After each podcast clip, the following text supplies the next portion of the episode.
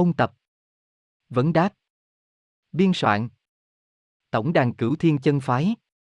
Biên tập và trình bày. Tĩnh tâm. Lời tựa và. Phổ cáo chúng sinh. Đáp án. Câu 1, cửu thiên trọng yếu là gì?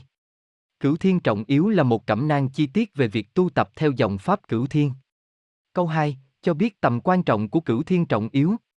Chiêu môn nhân cửu thiên cần nắm rõ toàn bộ nội dung chi tiết của quyển cửu thiên trọng yếu để có được một lý thuyết vững vàng trên bước đường tu tập, lập công bồi đức, phụng sự muôn sinh của mình. Câu 3, cửu thiên chân phái là gì? Cửu thiên chân phái là môn phái chân chính thuộc chín tầng trời.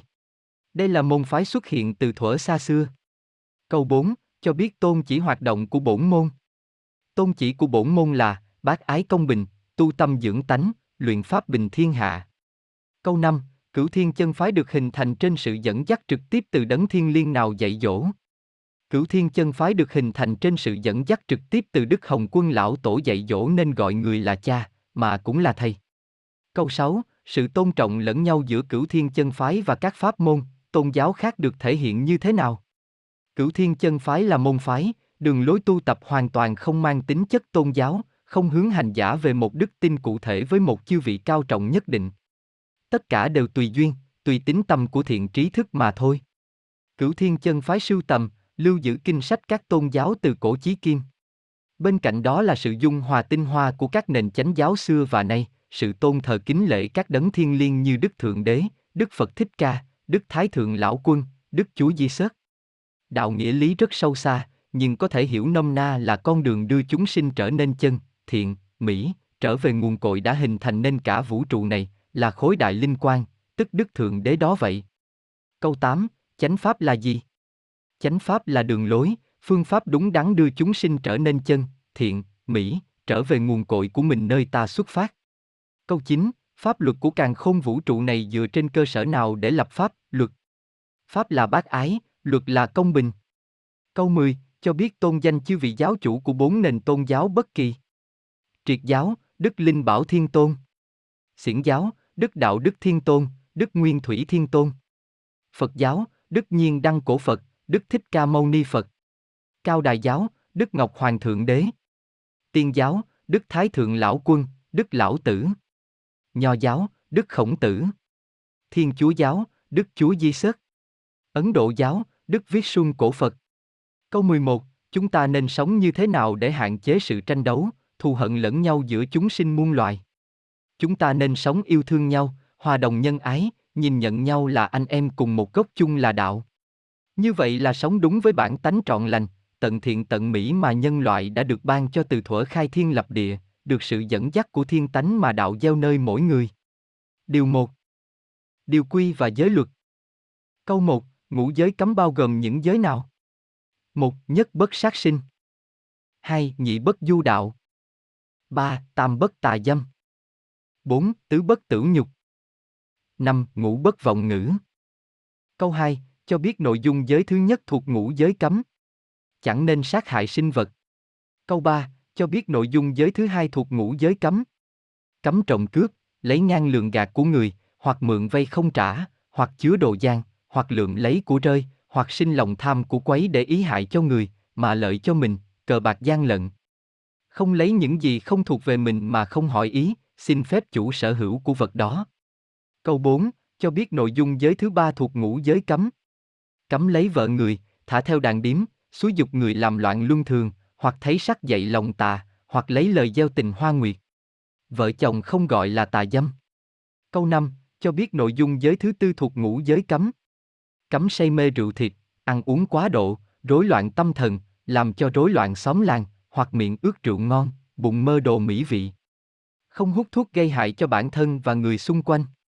Không sử dụng các chất kích thích, gây nghiện khiến cho tinh thần bấn loạn không làm chủ được bản thân. Câu 6, cho biết nội dung giới thứ năm thuộc ngũ giới cấm. Cấm xảo trá, láo xược, gạt gẫm người, khoe mình, bày lỗi người, chuyện quấy nói phải, chuyện phải theo dệt tra quấy, nhạo báng, chê bai, nói hành kẻ khác. Xúi dục người hờn giận, kiện thưa xa cách. Ăn nói lỗ mãn, thô tục, chửi rủa người, phỉ bán tôn giáo. Nói ra không giữ lời hứa, nói mà không làm đúng lời nói. Câu 7, cho biết nội dung điều thứ nhất thuộc tứ đại điều quy. Phải tuân thủ theo lời dạy của bề trên, chẳng hổ chịu cho bực thấp hơn điều độ. Lấy lễ hòa người. Lỡ làm lỗi, phải ăn năn chịu thiệt. Câu 8, cho biết nội dung điều thứ hai thuộc tứ đại điều quy. Chớ khoe tài, đừng cao ngạo, quên mình mà làm nên cho người. Giúp người nên đạo. Đừng nhớ cừu riêng, chớ che lấp người hiền. Câu 9, cho biết nội dung điều thứ ba thuộc tứ đại điều quy. Bạc tiền xuất nhập phân minh, đừng mượn vay không trả. Đối với trên, dưới đừng lờn dễ, trên dạy dưới lấy lễ, dưới dáng trên đừng thất khiêm cung. Câu 10, cho biết nội dung điều thứ tư thuộc tứ đại điều quy. Trước mặt sau lưng, cũng đồng một bực, đừng kỉnh trước rồi khi sau. Đừng thấy đồng đạo tranh đua ngồi mà xem không để lời hòa giải, đừng lấy chung làm riêng, đừng vụ riêng mà bỏ việc chung. Pháp luật phải tuân, đừng lấy ý riêng mà trái trên dễ dưới. Đừng cậy quyền mà yểm tai người. Câu 11, tính giả giữ giới ở bậc hạ thừa cần đáp ứng những điều kiện gì? Thực hành ngũ giới cấm, tứ đại điều quy một cách tương đối tốt. Giữ trai giới tối thiểu 10 ngày một tháng từ 6 tháng trở lên. Tịnh tâm thiền tịnh hàng ngày để xét mình, sửa mình mà tâm từ bi và trí tuệ dần khai mở. Câu 12, hành giả giữ giới ở bậc thượng thừa cần đáp ứng những điều kiện gì?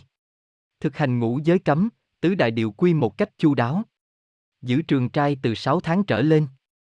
Tịnh tâm thiền tịnh hàng ngày để xét mình, sửa mình mà tâm từ bi và trí tuệ dần khai mở. Hành giả tu đọa thệ nguyện.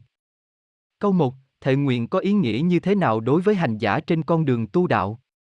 Thệ nguyện là việc hệ trọng trên con đường tu đạo của mỗi hành giả để ngày một tinh tấn.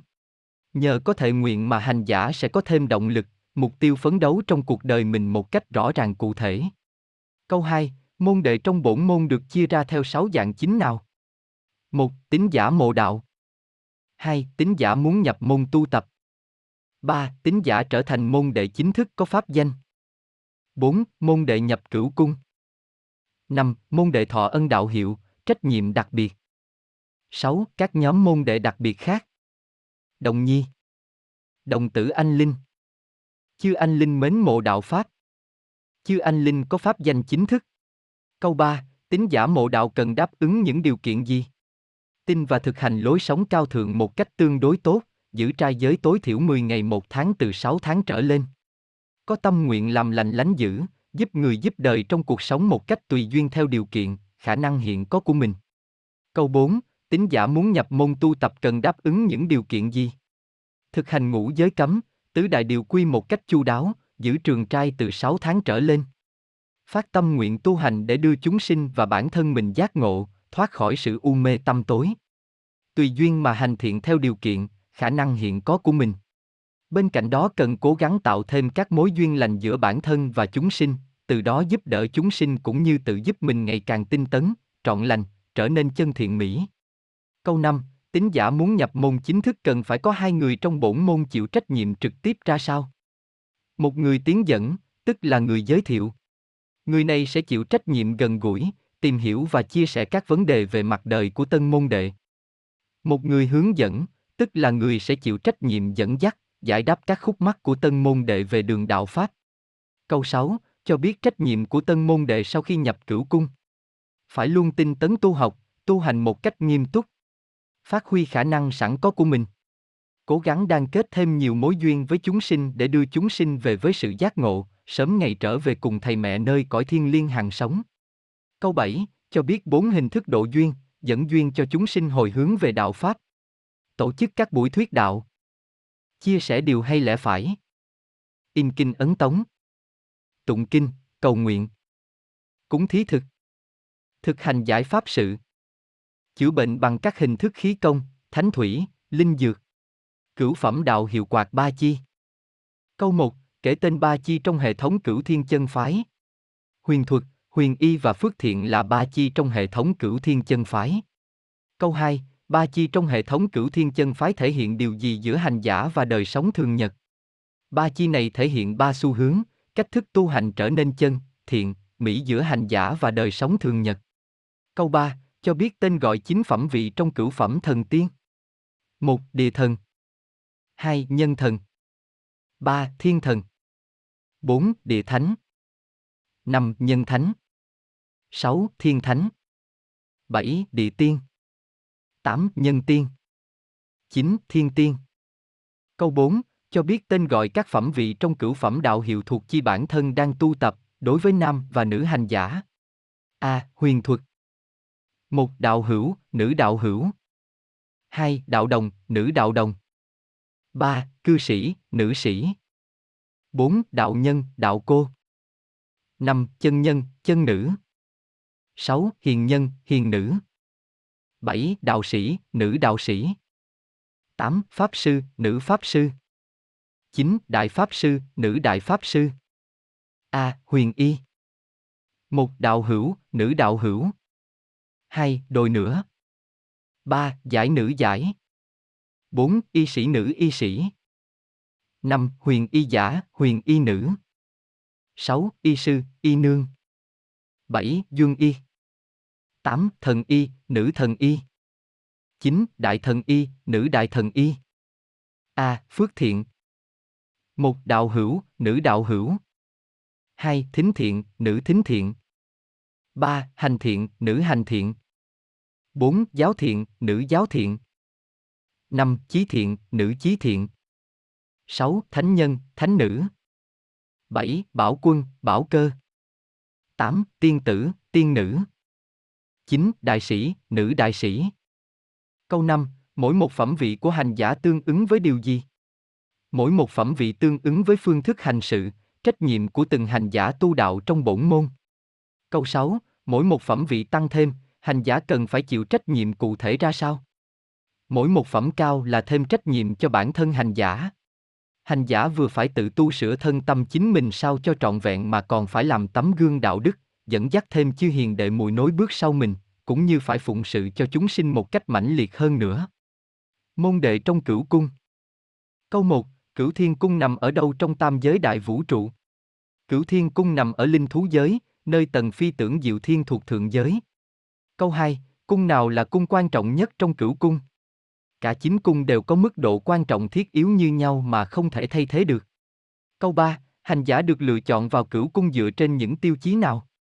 Dựa trên những tiêu chí tương đồng giữa cửu cung và bản thân hành giả. Cửu cung tượng trưng cho điều kiện tu hành, hoàn cảnh hành sự, sở trường bản thân, tâm tánh, tính chất thệ nguyện của hành giả trên bước đường tu đạo. Câu 4, nhận định đúng sai về quan điểm sau đây và giải thích. Cửu cung mang điều kiện và cách thức tu tập. Rất khác biệt nhau, nên là chính con đường tu luyện hoàn toàn biệt lập, không thể phối hợp cùng nhau. Sai.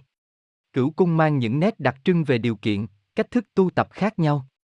Mỗi cung phát triển chuyên biệt về một đường hướng của riêng mình, nhưng lại nhằm bổ khuyết cho nhau và phối hợp cùng nhau để hoàn thành nhiệm vụ. Bên cạnh đó, mỗi môn nhân đều có thể sử dụng tất cả các pháp thuộc cửu cung trong quá trình tu đạo, phụng sự chúng sinh khi cần thiết. Câu 5, hai trách nhiệm cơ bản của một người thuộc hàng môn đệ là gì? gìn giữ điều quy, giới luật ở bậc thượng thừa. Chăm chỉ siêng năng rèn luyện để phát huy những đặc trưng riêng về hoạt động cộng đồng, phục vụ chúng sinh của cung mình đang tu tập.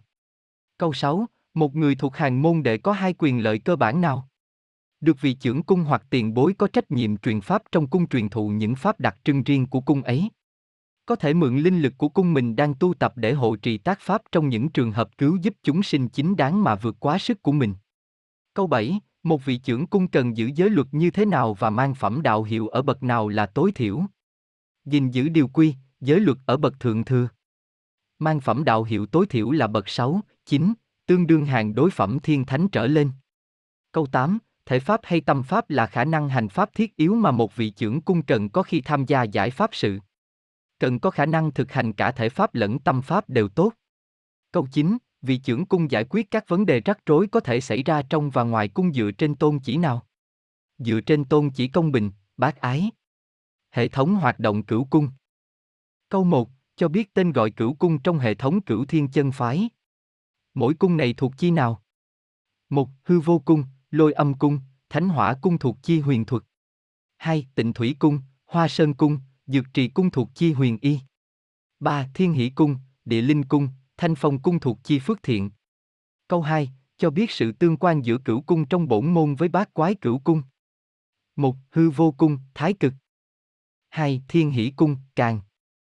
3. Tịnh thủy cung, khảm. 4. Hoa sơn cung, cấn. 5. Lôi âm cung, chấn. 6. Thanh phong cung, tốn. 7. Thánh hỏa cung, ly. 8. Địa linh cung, khôn. 9. Dược trì cung, đoài. Câu 3, cho biết tên gọi chính vị hộ pháp trấn cung tương ứng thuộc cửu cung. 1. Hư vô cung, huyền long. 2. Lôi âm cung, lôi sư. 3. Thánh hỏa cung, hỏa phụng hoàng. 4. Tịnh thủy cung, thủy linh vương. 5. Hoa sơn cung, huyền vũ. 6. Dược trì cung, lục dực thần xà. 7. Thiên hỷ cung, thiên long. 8. Địa linh cung, kim ngưu. 9. Thanh phong cung, ngọc kỳ lân. Câu 4, cho biết tên gọi chính cảnh giới tương ứng thuộc cửu cung. 1. Hư vô cung, Tàng kinh cát. 2. Lôi âm cung, tiêu diêu cát. 3. Thánh hỏa cung, tế đàn. 4. Tịnh thủy cung, nhược thủy hồ. 5. Hoa sơn cung, thanh hương cốc. 6. Dược trì cung, linh dược khố. 7. Thiên hỷ cung, tích khí đài. 8. Địa linh cung, bảo khố. 9. Thanh phong cung, văn pháp đàn. Câu 5, cho biết tên gọi cửu đường tương ứng thuộc cửu cung. 1. Hư vô cung, bảo pháp đường. 2. Lôi âm cung, tịnh tâm đường. 3. Thánh hỏa cung, luyện pháp đường. 4. Tịnh thủy cung, tịnh pháp đường. 5. Hoa sơn cung, tịnh khẩu đường. 6. Dược trì cung, tịnh thân đường. 7. Thiên hỷ cung, phổ tế đường. 8. Địa linh cung, bảo sanh đường. 9. Thanh phong cung, diệu ngôn đường. Câu 6, cho biết tên gọi sáu đường và cảnh giới tương ứng thuộc chi bản thân đang tu tập. A. Huyền thuật.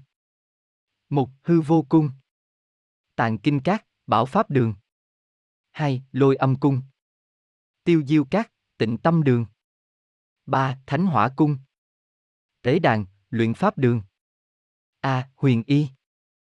một Tịnh thủy cung. Nhược thủy hồ, tịnh pháp đường.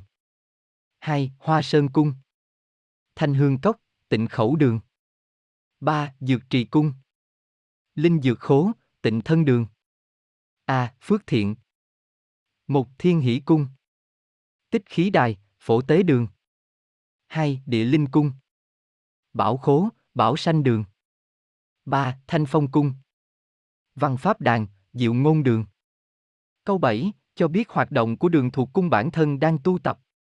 Câu 8, trình bày hoạt động của cảnh giới thuộc cung bản thân đang tu tập. một Hư vô cung, huyền thuật. A. tạng kinh các. Sưu tầm các kinh sách của các nền tôn giáo từ cổ chí kim về đường tu đạo. Nghiên cứu, tìm hiểu, rút ra những điều hay lẽ phải, giới thiệu các kinh sách hay cho chúng sinh. Kiểm duyệt nội dung kinh sách trước khi phổ biến, giới thiệu cho chúng sinh. Những điều chi trái với lẽ đạo cần phải làm sáng tỏ cho chúng sinh được rõ. Sáng tác, biên tập, biên dịch kinh sách hữu ích cho sự tu hành phát triển đạo đức. Ghi chép lại lịch sử, quá trình hoạt động và phát triển của bổn môn. Văn, truyện liên quan đến tâm linh đạo Pháp do môn đệ viết sẽ chuyển vào văn Pháp đàn. Từ văn Pháp đàn sau một thời gian kiểm duyệt và cập nhật nội dung vào hệ thống tu luyện ổn thỏa thì sẽ chuyển vào tàng kinh các. A. Bảo Pháp đường. Ban hành các giới luật tu hành cho chiêu môn đệ tiếp nhận ý kiến xây dựng của chiêu môn đệ cùng nhau xây dựng cho giới luật tu hành được phù hợp với trình độ tiến hóa tâm linh của chúng sinh. Mọi giới luật được ban hành trong bổn môn phải theo đúng khuôn luật bác ái, công bình. Có điều chi bất công hay đi ngược lại với văn hóa thuần phong mỹ tục thì phải bác bỏ.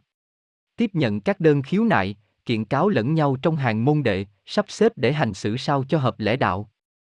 Một, lôi âm cung, huyền thuật. A. tiêu diêu các tiếp nhận các vụ việc liên quan đến tà sư, bùa chú, thư ếm, gây hại cho chúng sinh từ chúng sinh hoặc do các cung khác có phận sự liên quan trong quá trình hành đạo gặp phải chuyện bất bình mà chuyển sang. Sử dụng các pháp huyền thuật trong bổn môn để cùng với thánh hỏa cung giải quyết các vấn đề liên quan đến tâm linh, huyền thuật gây hại cho chúng sinh. B.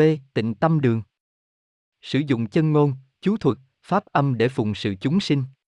Quy tụ những môn đệ có khả năng sáng tác, có chất giọng tốt, có thể sử dụng giọng ca của mình trình bày những giai điệu tâm linh, làm tinh thần người nghe sảng khoái, minh mẫn, hướng thiện đem lại niềm an vui, sự thanh tịnh cho mọi người. Mục tiêu là hòa tấu, sướng ngâm những bản nhạc kinh đặc sắc mang đậm nét văn hóa dân tộc. Một Thánh Hỏa Cung, huyền thuật. A. tế đàn. Thực hành các nghi thức, nghi lễ hành pháp từ cổ chí kim. Những nghi thức nào có thể ứng dụng được phù hợp với hoàn cảnh, phong tục tập quán ở từng khu vực riêng thì học hỏi, chia sẻ và sử dụng. Gìn giữ nét văn hóa tâm linh tốt đẹp trong các nghi thức tế lễ, thể hiện được tâm từ bi hòa đồng với thiên địa qua việc thực hiện nghiêm túc giới sát, hành tiết kiệm trong các nghi thức tế lễ.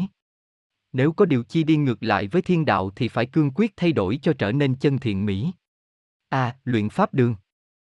Nghiên cứu, tinh luyện, sử dụng các pháp bảo, pháp khí, linh phù, trận pháp để giúp đỡ, hỗ trợ và bảo vệ cho chúng sinh không bị các thế lực cường quyền, tà sư, tà quái ác trượt gây hại. Một, tịnh thủy cung, huyền y. A. Nhược thủy hồ. Trị bệnh, thanh tẩy trượt khí bằng thánh thủy.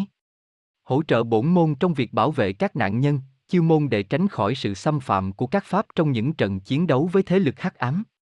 B. Tịnh pháp đường. Phổ biến văn hóa nghệ thuật trà đạo. Thông qua trà đạo để hướng mọi người về lối sống cao thượng, hòa đồng nhân ái cùng thiên nhiên môi trường, giữ tâm bình thản trong cuộc sống. A. Thanh hương cốc. Nghiên cứu, tìm hiểu về các tính năng, biệt tính, dược tính của các loại thảo mộc, hoa củ quả. Phát triển mối quan hệ cộng đồng qua các loại hình văn hóa nghệ thuật, thông qua đó hướng thiện cho mọi người về lối sống cao thượng. Tu luyện tâm pháp qua nghệ thuật thư pháp để đem đến sự an lành, định hướng tâm tình, tâm linh cho xung quanh qua các bức thư pháp. Tập trung những hồn thơ để dùng thi ca mà làm phương tiện độ đội chúng sinh qua các bài thơ về thiên nhiên, con người, đạo pháp. A. tịnh khẩu đường. Hướng dẫn, thực hành ẩm thực dưỡng sinh. Phụ trách gian bếp chính cho môn phái, hỗ trợ về mặt chế biến lương thực. Trị bệnh bằng năng lượng thảo mộc, đá thiên nhiên, khí công dưỡng sinh. A. Linh dược khố. Tinh luyện linh dược để giúp đỡ chúng sinh. Linh dược được tinh luyện bằng nhiều loại nguyên vật liệu khác nhau để phù hợp sử dụng cho chúng sinh có tâm tình, ý thích khác nhau. B. Tịnh thân đường. Trị bệnh bằng khí, chân ngôn, chân ý, năng lượng thiên nhiên tương tác với người. Nhận trị bệnh từ gần đến xa, trực tiếp lẫn gián tiếp để giúp đỡ chúng sinh thoát cơn hoạn nạn. Hỗ trợ, tiếp thêm sức mạnh, linh lực cho các môn đệ trong các cuộc hành pháp chiến đấu với tà khí, ác trượt, tà sư để thanh tẩy cho thiện lành tinh khiết những điều hắc ám. Giúp giải mã ý nghĩa các giấc mơ cho môn đệ và chúng sinh. Dự đoán các việc tốt xấu trong tương lai để giúp mọi người hướng về chân thiện mỹ, cải hóa các ác nghiệt của mình trong quá khứ và hiện tại. A. À, tích khí đài. Phổ biến các phương pháp tập luyện dưỡng sinh, giúp tăng cường sức khỏe, tinh thần sảng khoái cho chúng sinh. Phổ biến bộ môn yoga với đầy đủ trình độ từ sơ cấp lên cao cấp. B. Phổ tế đường. Dần dắt mọi người vui đường đạo đức. Sưu tầm những tấm gương đạo đức từ cổ chí kim, những mẫu chuyện ngụ ngôn đầy ý vị hướng chúng sinh về lối sống cao thượng. Tổ chức các buổi gặp gỡ, nói chuyện thân mật, chia sẻ những vui buồn trong cuộc sống, thông qua đó hướng chúng sinh về lối sống cao thượng. Luôn gần gũi với chiêu môn đệ, chiêu chúng sinh thiếu thốn tình yêu thương. Tìm những phương thức hợp lý để đưa mọi người cùng hướng về lối sống cao thượng. Phát triển âm nhạc, nghệ thuật hình thể để đem niềm an lạc đến mọi người. A. À, bảo khố. Thu nhận mọi sự đóng góp của chúng sinh để sang sẻ miếng cơm manh áo cho những nơi thiếu thốn, những người cần giúp đỡ. Chi thành ba loại. Tiếp nhận sức lực, sự hỗ trợ về công sức trong các hoạt động phục vụ cộng đồng. Tiếp nhận vật chất như lương thực thực phẩm, nhu yếu phẩm. Tiếp nhận tài chính như tiền mặt, chuyển khoản. Mọi khoản thu, chi trong bổn môn phải được công minh tại quảng trường. Mọi sự giúp đỡ hảo tâm đóng góp từ tài chính, vật chất và công sức dù là nhỏ nhặt nhất cũng đều phải được ghi vào sổ và gửi cho vị hảo tâm ấy tờ lưu niệm. A. À, bảo sanh đường. Đầu tư cơ sở hạ tầng, tạo điều kiện cho chuyên môn để có thể lao động để có kinh phí hỗ trợ lẫn nhau và giúp đỡ xung quanh. Là cầu nối, tư vấn giới thiệu việc làm giữa những nơi cần nhân lực và những người cần công việc với nhau. A. À, văn pháp đàn. Khuyến khích chiêu môn để cùng phát triển tâm linh, tinh thần văn hóa nghệ thuật qua các loại hình văn, thơ, thư pháp. Chuyên sáng tác, biên soạn những tư liệu, truyện, bổ ích cho đường tu học. Xây dựng những đội nhóm từ 3, 5 người để cùng nhau tổ chức các buổi nói chuyện chia sẻ về đạo Pháp. Rèn luyện khả năng nói chuyện trước đám đông để có thể thuyết Pháp trong những buổi gặp gỡ nhóm hội. A. À, diệu ngôn đường. Tư vấn tâm lý, đem niềm vui đến cộng đồng bằng hoạt động chia sẻ, an ủi mọi người bằng lời hay ý đẹp, dùng ngôn ngữ để hành đạo. Làm cầu nối liên lạc, giữ sợi dây liên kết giữa chiêu môn đệ cùng với chúng sinh để mọi người hỗ trợ lẫn nhau một cách chặt chẽ trong quá trình hành đạo. Việc truyền các pháp phương tiện cho môn đệ. Câu 1, chiêu môn đệ được truyền pháp dựa trên những tiêu chí nào? Việc này dựa vào hoàn cảnh, điều kiện và sự phát triển tâm thức, cũng như thệ nguyện của chiêu môn đệ. Câu 2, cho biết những vị có quyền truyền pháp cho chiêu môn đệ trong bổn môn. Vị trưởng cung hoặc trưởng môn. Người được vị trưởng cung hoặc trưởng môn chỉ định. Người hướng dẫn cho chiêu môn đệ có khả năng thực chứng về pháp. Câu 3, chiêu môn đệ tự ý truyền pháp khi không được sự chỉ định sẽ chịu những hậu quả gì? Không thể hành pháp hiển linh nữa. Bị giáng cấp hoặc tước phẩm đạo hiệu tùy theo mức độ vi phạm. Câu 4, chiêu môn đệ cần làm gì khi được truyền pháp từ người không có trách nhiệm truyền pháp? Cương quyết từ chối. Nhắc nhở người ấy đừng vi phạm môn quy. Trình báo việc này đến những người có trách nhiệm, vị trưởng cung hoặc trưởng môn khi việc nhắc nhở trên không hiệu quả. Câu 5, chiêu môn đệ thông đồng, tiếp nhận sự truyền pháp từ người không được chỉ định sẽ chịu những hậu quả gì? Pháp ấy không hiển linh. Các pháp phương tiện mình tu luyện từ trước cũng sẽ bị bế lại, hành pháp không linh hiển. Câu 6, đến khi nào chiêu môn đệ vi phạm môn quy mới có thể tiếp tục hành pháp? Chỉ đến khi nào bản thân thực sự ăn năn sám hối mới có thể được chư vị hộ pháp tiếp tục hộ trì mà hành pháp giúp đời. Tương quan giữa hành giả chư vị hộ pháp. Câu 1, chiêu môn đệ muốn được chư vị hộ pháp hộ điển trực tiếp cần đáp ứng những điều kiện gì? Chiêu môn đệ cần gìn giữ điều quy, giới luật ở bậc thượng thừa một cách nghiêm túc, phát nguyện rõ ràng cụ thể trên con đường tu đạo. Câu 2, vị nào là người có thể xin chư vị hộ pháp hộ điển trực tiếp cho chư môn đệ? Vị trưởng cung hoặc trưởng môn.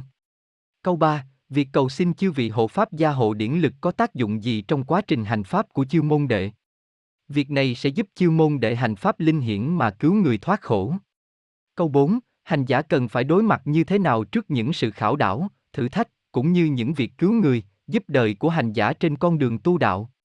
Đều phải tự tâm, thân, ý của hành giả chủ động đối mặt. Câu 5, cho biết ý nghĩa của việc chủ động đối mặt của hành giả trước những sự khảo đảo, thử thách, cũng như những việc cứu người, giúp đời của hành giả trên con đường tu đạo. Việc này sẽ giúp bản thân hành giả khi tu đạo thật sự hữu ích cho chúng sinh, cũng như là sự tinh tấn của chính mình trên con đường tu đạo. Câu 6, sự sai lạc nguy hiểm của hành giả trong quá trình tương tác với chư vị hộ pháp là gì? Phó thác cả số phận mình cho chư vị hộ pháp. Gặp việc gì cũng nhờ chư vị ấy giúp đỡ làm giùm mình, còn mình thì không dám xông vào khổ hải mà phụng sự chúng sinh. Câu 7, việc ỷ lại vào chư vị hộ pháp sẽ gây ra những hậu quả gì cho hành giả trên con đường tu đạo? Việc này sẽ khiến hành giả trở nên yếu đuối, không dám đối mặt với những khó khăn thử thách của chính mình, tất nhiên là đi ngược lại với con đường tu đạo đó vậy. Câu 8, hành giả chỉ nên cầu xin chư vị hộ pháp giúp đỡ điều gì và kết quả khi lời cầu nguyện ấy được minh chứng. Hành giả chỉ nên cầu xin giúp đỡ hành giả có đủ ý chí, sự tự tin, cũng như hành giả không cảm thấy mình cô độc lẻ loi trên đường hành sự vì luôn có chư vị bên mình. Như thế hành giả sẽ càng vững tin, có thêm sức mạnh để vượt qua những khảo đảo thử thách, xông pha vào khổ hải trầm luân mà cứu vớt chúng sinh thoát khổ, trở về với bến bờ hạnh phúc chân thật. Hành sự cứu người giúp đời. Câu 1. Cứu người giúp đời có ý nghĩa như thế nào đối với hành giả trên con đường tu đạo? Cứu người giúp đời là trách nhiệm, là bổn phận và cũng là cơ duyên giúp cho chư nạn giả cũng như hành giả cùng nhau được tinh tấn, vượt qua các khổ nạn mà trở về bến bờ an lạc, giải thoát. Câu 2, hành giả cần phải làm gì trước tất cả mọi vấn đề xảy ra với nạn giả? Trước tiên hành giả cần phải xem xét, tìm hiểu rõ sự tình, các hiện tượng xảy ra xung quanh nạn giả trong một khoảng thời gian nhất định. Hành giả cần phải giải rõ các vấn đề xảy ra với nạn giả là do căn duyên, nghiệp quả, đồng thời khuyên bảo và chỉ rõ cho nạn giả cách thức chuyển duyên giải nghiệp. Câu 3, nạn giả cần phải thay đổi như thế nào để có thể chuyển duyên giải nghiệp? Nạn giả cần phải từ bỏ lối sống thiếu tình yêu thương hòa ái, thực hành lối sống cao thượng, ăn chay, làm lành lánh dữ mà trở nên một con người tốt lành trong cuộc sống. Câu 4, hành giả cần phải để tâm tình ra sao trong quá trình giải khổ, giải nạn cho nạn giả. Hành giả cần phải luôn để tâm chân thật, thiện lành, nhiệt tình, một lòng cứu người bất cầu tư lợi, bất cầu đền đáp. Câu 5, nếu gặp vấn đề nan giải, vượt quá khả năng của mình, hành giả hữu duyên với nạn giả ấy cần phải làm gì? Hành giả cần phải thông báo cho chư huynh đệ tỷ mùi đồng môn, chư vị trưởng cung hoặc trưởng môn được rõ để tất cả mọi người cùng nhau hợp sức mà đồng tâm hóa duyên giúp nạn giả vượt qua nguy khốn. Sinh hoạt hợp định kỳ.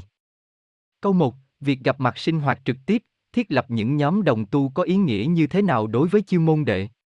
Những vấn đề xảy ra trong cuộc sống, những sự thử thách riêng của từng cá nhân cần được chia sẻ để mọi người trợ duyên cùng nhau mà vững tin vượt qua thử thách được thuận lợi hơn. Quá trình gặp mặt, trao đổi chia sẻ với nhau các vấn đề tu tập và đời sống sẽ giúp cho mọi người tinh tấn hơn, có thêm được nhiều bạn cùng tu với mình, có thêm những chỗ dựa tinh thần vững chắc trên bước đường tu đạo. Câu 2, cho biết thời gian sinh hoạt nhóm họp định kỳ của bổn môn. Thời gian sinh hoạt nhóm họp nên gặp mặt cùng nhau hai tuần một lần, hoặc một tháng gặp một lần tùy theo sự thuận tiện của các thành viên trong nhóm. Câu 3, việc hành sự cứu người giúp đời, giải pháp sự trong nhóm tu tập được diễn ra như thế nào? Việc này sẽ do các thành viên trong nhóm cùng nhau tiếp nhận, tuân theo đúng môn quy về việc hành sự cứu người giữa hành giả và nạn giả. Sau khi tiếp nhận và thuyết giảng cho nạn giả biết rõ về vấn đề duyên nghiệp và luật nhân quả, thì chư hành giả sẽ cùng nhau hiệp sức mà hóa duyên độ dẫn cho nạn giả vượt qua khổ nạn. Câu 4, chư môn đệ không có điều kiện gặp mặt trực tiếp để sinh hoạt với nhau, có thể sử dụng phương thức nào để cùng nhau chia sẻ các vấn đề tu học đời và đạo. Chiêu môn đệ có thể gặp mặt trực tuyến để cùng nhau chia sẻ các vấn đề tu học đời và đạo. Câu 5, chiêu môn đệ sinh hoạt trực tuyến có được quyền tiếp nhận và giải quyết các việc cứu người, giúp đời hay không? Chiêu môn đệ sinh hoạt trực tuyến đều được quyền tiếp nhận và giải quyết các việc cứu người, giúp đời. Chương trình từ thiện, quịch thiện trong môn phái. Từ thiện là việc tốt đẹp nên làm trong quá trình sống, tu đạo của chư hành giả hướng thiện. Qua việc từ thiện giúp đời, chư hành giả sẽ được mở rộng lòng nhân ái, học hỏi thêm được nhiều điều hay, lẽ phải, sự thống khổ của chúng sinh mà từ đó khai mở thêm trí tuệ, thấu hiểu nhiều hơn về sự khổ trong lẽ sống thế tục thường tình. Việc này sẽ làm động lực thúc đẩy chư hành giả càng thêm tinh tấn để có đủ khả năng, phương tiện và giàu lòng nhân ái mà phụng sự vạn linh, giúp đỡ, dẫn dắt chúng sinh cùng mình vượt qua bể khổ mà tìm về cội nguồn của mình, là thầy mẹ thiên liêng đó vậy. Câu 2, tại sao bác ái và công bình, từ bi và trí tuệ phải luôn song hành cùng nhau trong quá trình hành thiện? Vì đời là bể khổ, trong cảnh khổ thì nhiều người túng quẫn làm liệu bất chấp thủ đoạn để lợi mình, hại người.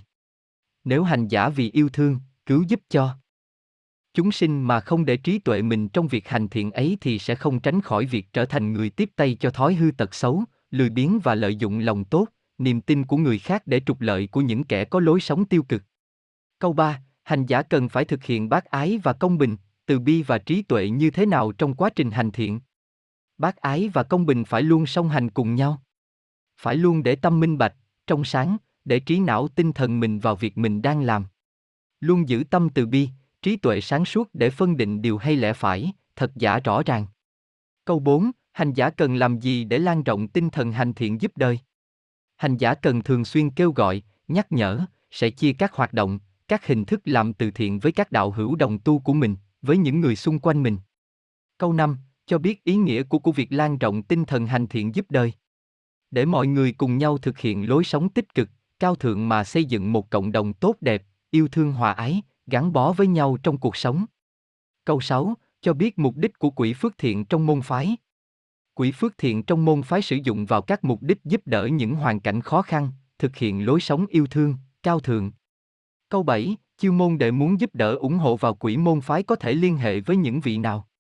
Chiêu môn đệ nào muốn giúp đỡ ủng hộ cho quỹ thì có thể liên lạc với người có trách nhiệm bên địa linh cung, bảo khố để ủng hộ. Trong thời gian các vị trí này còn khiếm khuyết thì có thể liên hệ trực tiếp với trưởng môn về việc ủng hộ quỹ.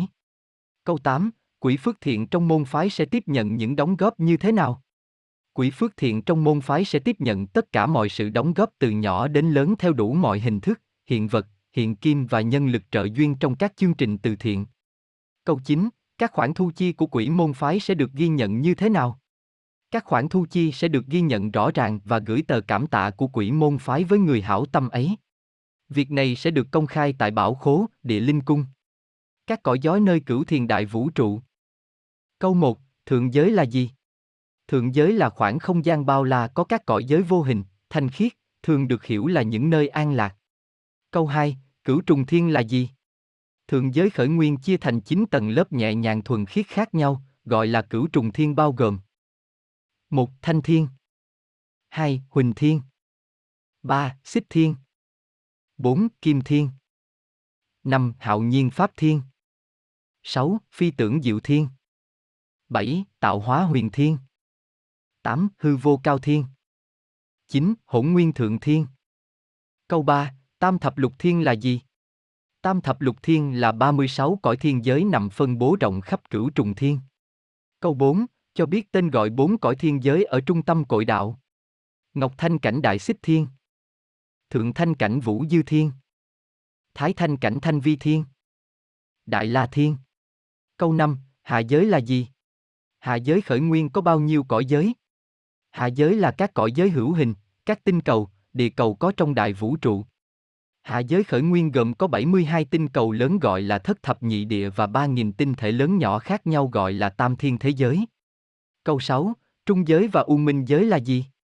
Trung giới là khoảng không gian bao la ở giữa thượng giới và hạ giới, có các cõi giới lưng chừng vừa an lạc, vừa đau khổ vì chấp niệm. U minh giới là nơi tối tâm thiếu sáng, mờ mờ mịt mịt, thuộc trung giới. Câu 7, tứ đại bộ châu là gì? Trung giới khởi nguyên chia thành bốn khu vực rộng lớn, gọi là tứ đại bộ châu bao gồm một Tây Ngưu Hóa Châu 2. Đông Thắng Thần Châu 3. Nam Thiệm Bộ Châu 4. Bắc Câu Lưu Châu Câu 8, cho biết tôn danh chư vị trưởng quản mỗi tầng trong cửu trùng thiên. một Thanh Thiên, do Đức Thái Thượng Lão Quân trưởng quản. 2. Huỳnh Thiên, do Đức Huyền Thiên Quân trưởng quản. 3. Xích Thiên, do Đức Thái Thượng Lão Quân trưởng quản. 4. Kim Thiên, do Đức Khổng Tước Minh Vương trưởng quản. 5. Hạo Nhiên Pháp Thiên, do Đức Chuẩn Đề Bồ Tát và Đức Phổ Hiền Bồ Tát trưởng quản. 6. Phi tưởng Diệu Thiên, do Đức Từ Hàng Bồ Tát trưởng quản. 7. Tạo hóa huyền thiên, do Đức Diêu Trì Kim Màu trưởng quản. 8. Hư vô cao thiên, do Đức Nhiên Đăng Cổ Phật trưởng quản. 9. Hỗn Nguyên Thượng Thiên, do Đức Di Lặc Cổ Phật trưởng quản. Câu 9. Đức A Di Đà Phật và Đức Thích Ca Mâu Ni Phật thường ngự ở đâu nơi thượng giới? Đức A Di Đà Phật ngự ở Kim Sa Đại Điện, thuộc lôi âm tự nơi Tây phương cực lạc thế giới thuyết pháp dần độ chúng sinh. Đức Thích Ca Mâu Ni Phật ngự ở vườn Lộc Uyển, dưới cội đại linh thụ thuyết pháp nơi Tây phương cực lạc thế giới. Câu 10, cho biết tôn danh chư vị cao trọng đang trợ duyên chứng pháp cũng như dẫn dắt cho cung bản thân đang tu tập. Một, hư vô cung, Đức Nhiên Đăng Cổ Phật, Đức Di Lạc Vương Phật, Đức Thái Bạch Kim Tinh, Đức Hư Không Tạng Bồ Tát. 2. Lôi âm cung, Đức Quan Thánh Đế Quân, Đức Văn Thù Bồ Tát, Đức Bất Không Thành Tựu Bồ Tát. 3. Thánh Hỏa Cung, Đức Chuẩn Đề Bồ Tát, Đức Giáng Tam Thế Minh Vương. 4. Tịnh Thủy Cung, Đức Quan Âm Bồ Tát, Đức Biển Thước Thần Y, Đức Hoa Đà Thần Y. 5. Hoa Sơn Cung, Đức Văn Thù Bồ Tát, Đức Bạch Độ Mẫu. 6. Dược Trì Cung, Đức Dược Sư Lưu Ly Phật, Đức Lục Độ Mẫu. 7. Thiên Hỷ Cung, Đức Brahma Phật, Đức Di Lạc Vương Phật. 8. Địa Linh Cung, Đức Diêu Trì Kim Mẫu, Đức Siva Phật, Đức Địa Tạng Bồ Tát. 9. Thanh Phong Cung, Đức Krishna Phật, Đức Di Sức Krishna, Đức Phổ Hiền Bồ Tát, Đức Bất Động Minh Vương. Câu 11, cho biết tên gọi hai cõi giới an lạc của các đấng thiên liên dẫn độ chư linh đến tá túc. Di Đà Tịnh Thổ. Thích Ca Như Lai. Quan Âm Như Lai. Thiên Đường. Thiên Quốc Hằng Sinh. Câu 12, khi thân xác chết đi, chân hồn của chiêu môn nhân sẽ về đâu? Chiêu môn nhân của từng cung có thể trở về nơi cung của mình ở cõi vô hình hoặc có thể đến những cõi giới riêng của các đấng thiên liên mình tin tưởng sâu dày và có tâm cảm, thiện hành tương ứng với nguyện lực của chư vị ấy. Câu 13, chư âm linh được dẫn độ tu tập, hoặc tính tâm tu đạo theo pháp môn cửu thiên, dù chưa là môn nhân chính thức của cửu cung sẽ về đâu. Sau khi khởi ý tu tập hồi hướng thiện lương, chư âm linh sẽ được đưa đến linh thú giới, ở trong cửu cung hoặc là tự lập am, động riêng nơi ấy tùy thích, hoặc là làm tản nhân chu du khắp nơi, đi mây về gió, trăng sao là mái nhà vô tư vô lự cũng xem là an lạc. Câu 14, nếu như thích ngao du sơn thủy, làm tản nhân chu du khắp tam giới, hành giả cần lưu ý điều gì? Hành giả cần có đủ tâm lực để không gặp nguy hiểm khi lang thang những nơi có các thế lực cường quyền, tà quái cai quản. Câu 15, muốn an cư lạc nghiệp nơi vô hình, hành giả cần đáp ứng những điều kiện gì? Tâm cảnh và thiện hành của hành giả phải tương ứng được với thực cảnh của đại vũ trụ, mới nhập vào cõi giới ấy được.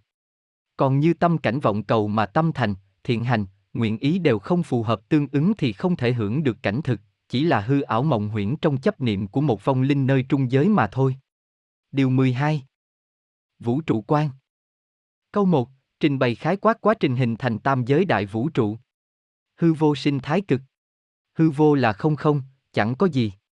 Thái cực là khối ánh sáng huyền nhiệm vĩ đại, tạm gọi là cội đạo.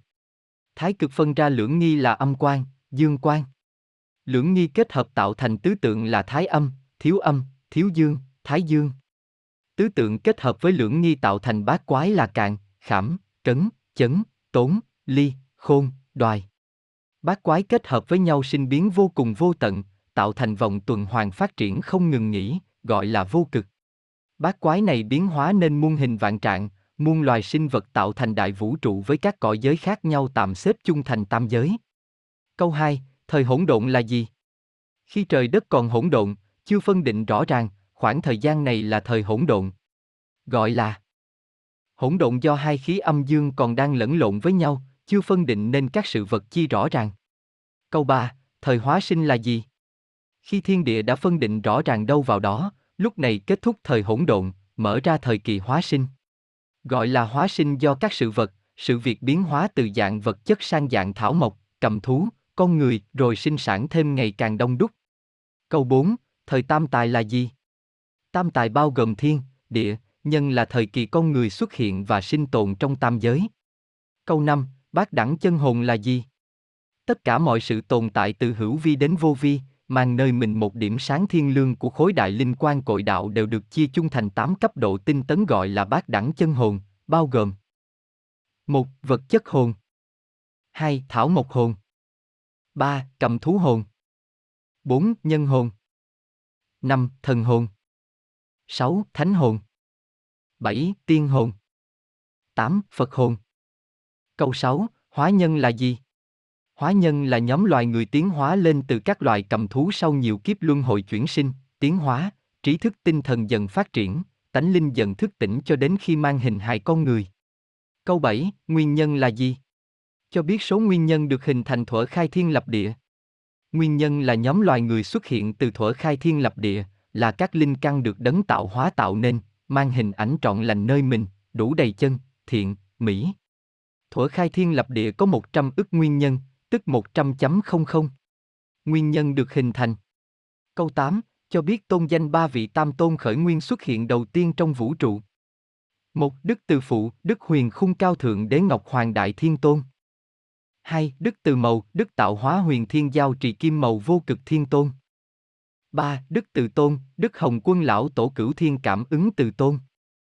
Câu 9, cho biết tôn danh bốn đấng thiên liên do Đức Từ Phụ phân tánh hóa sinh thành. 1. Đức Brahma Cổ Phật. 2. Đức Đại Phạm Thiên Vương. 3. Đức Nhiên Đăng Cổ Phật, Đức Nhiên Đăng Đạo Nhân. 4. Đức Tiếp Dần Đạo Nhân, Đức Di Đà Cổ Phật. 5. Đức Chuẩn Đề Đạo Nhân, Đức Bồ Đề Lão Tổ. 6. Đức Đại Nhật Như Lai Cổ Phật, Đức Thái Dương Thiên Tử. 7. Đức Thái Bạch Kim Tinh, Đức Lý Đại Tiên Trưởng Kim Giáo Tông Đại Đạo Tam Kỳ Phổ Độ. 8. Đức Thiên Hoàng Phục Hy. Câu 10, cho biết tôn danh bốn đấng thiên liêng do Đức từ màu phân tánh hóa sinh thành. một, Đức Siva cổ Phật. 2. Đức tự tại Thiên Vương. 3. Đức Địa Hoàng Nữ Hoa. 4. Đức Từ Hàng Đạo Nhân. 5. Đức Quan Âm Bồ Tát. 6. Đức Ngọc Nữ Phu Nhân. 7. Đức Phật Màu Maha Mayadivi. 8. Đức Thánh Màu Maria. 9. Đức Thánh Màu Gai. 10. Đức Thánh Màu Tera. 11. Đức Thánh Màu Isis. 12. Đức Địa Hoàng Thánh Màu. Câu 11 cho biết tôn danh bốn đấng thiên liêng do Đức tự tôn phân tánh hóa sinh thành. 1. Đức Viết Xuân Cổ Phật 2. Đức Na La Diên Thiên Vương 3. Đức Biến Tịnh Thiên Vương 4. Đức Krishna Cổ Phật 5. Đức Tự Ái Thiên Vương 6. Đức Cửu Hoàng Tỷ Tổ Bàn Cổ 7. Đức Nhân Hoàng Thần Nông 8. Đức Thích Ca Mâu Ni Phật 9. Đức Chúa Di Sất 10. Đức Di Lặc Cổ Phật 11. Đức Thái Thanh Đạo Đức Thiên Tôn 12. Đức Thượng Thanh Nguyên Thủy Thiên Tôn 13. Đức Ngọc Thanh Linh Bảo Thiên Tôn Điều 13 Cửu Thiên, Cửu Cúng Chú Câu 1, cho biết chân ngôn của Cửu Thiên Tâm Chú và tên gọi khác của câu tâm chú này. Cửu Thiên Tâm Chú là ông Kiten Sava, còn gọi là hồi tâm chú. Câu 2, cho biết cách bắt cửu thiên tâm ấn, hồi tâm ấn. Tay trái dùng ngón cái ấn vào điểm gốc của ngón áp út, thuộc cung tí trên lòng bàn tay. Bốn ngón còn lại của tay trái nắm lại bao bọc ngón cái bên trong, tạo thành thiên địa ấn hay còn gọi là kim can ấn.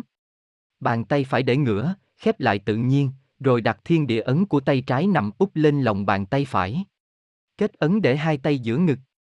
Câu 3, cho biết công năng diệu dụng của cửu thiên tâm chú. Cửu thiên tâm chú giúp cho hành giả tương thông tâm thức cùng chư vị nơi cửu thiên, giúp cho những ai nghe lời chú này như được nghe hồi chuông. Thức tỉnh giữa biển đời u mê vô tận, khiến cho người ấy trút được các gánh nặng lo toan trong cuộc sống, tâm thức an lạc để hướng về con đường trở nên chân, thiện, mỹ. Câu 4, cho biết công năng diệu dụng của cửu thiên tâm ấn. Cửu thiên tâm ấn giúp cho hành giả được hồi tâm, định ý, quán chiếu lại các căn duyên nghiệp quả của mình trong kiếp sinh này được rõ ràng, nhận biết được các thiện ác nghiệp mình đã làm, từ đó sửa mình, tinh tấn hơn trên con đường đạo Pháp. Câu 5, hồi tâm ấn và hồi tâm chú là hai pháp bảo vô cùng diệu dụng để giúp hành giả thực hành Pháp gì? Đây là hai pháp bảo vô cùng diệu dụng để giúp hành giả thực hành Pháp hồi quan phản chiếu. Câu 6, cho biết chân ngôn và công dụng của câu tâm chú thuộc cung bản thân đang tu tập. Một, Nam mô hư không hiệp nhập vô nhất vật. Giúp các pháp, vòng linh trở về với hư không. Hai, Nam mô lôi âm ứng hiệp phá vô minh. Giúp sáng suốt, minh mẫn, trừ vô minh chấp mê. Ba, Nam mô chân hỏa tiêu trừ oan nghiệt chướng. Giúp tiêu trừ ác nghiệt, buồn ngãi. Bốn, Nam mô tâm tịnh như thủy hồ lặng sóng. Giúp an tịnh tâm, không bị vọng niệm, chấp mê. 5. Nam mô thân hoa cốt ngọc hồi nguyên khí. Giúp trị về xương khớp, thân thể. 6. Nam mô linh dược tiêu bệnh hoàng sinh khí. Giúp trị độc, dược tính giải bệnh. 7. Nam mô tâm thức an lạc như thiên hỷ. Giúp an lạc, vui vẻ, không buồn phiền. 8. Nam mô chiêu linh an nhạn cư tịnh thổ. Giúp các vong linh và bản thân hành giả an tịnh. 9. Nam mô tâm thân vô nhiễm tự thanh phong. Giúp giải trừ trượt khí, thanh tịnh thân tâm. Câu 7, cho biết khoáng thủ của bài chú nhập cung bản thân đang tu tập. Câu 8, cho biết chân ngôn của bài chú nhập cung bản thân đang tu tập. Câu 9, trình bày ngắn gọn ý nghĩa từng câu của bài chú nhập cung bản thân đang tu tập. Hư không hồi nguyên chú hư vô cung. Hư vô nhất khí buổi sơ khai. Không có vật chi, chỉ ngọc đài. Hồi hướng vô minh truyền đạo Pháp. Nguyên linh phân tánh khắp vô nhai chú truyền vạn pháp đồng quy nhất. Hư huyễn tiêu tan giải mộng dài. Vô lậu an nhiên hành thiện đức. Cung thiên đã sẵn cửu liên đài. Câu 1, thuở hỗn độn sơ khai khi chưa có chi, vũ trụ cũng chưa hình thành, chân không ấy được gọi là hư vô khí.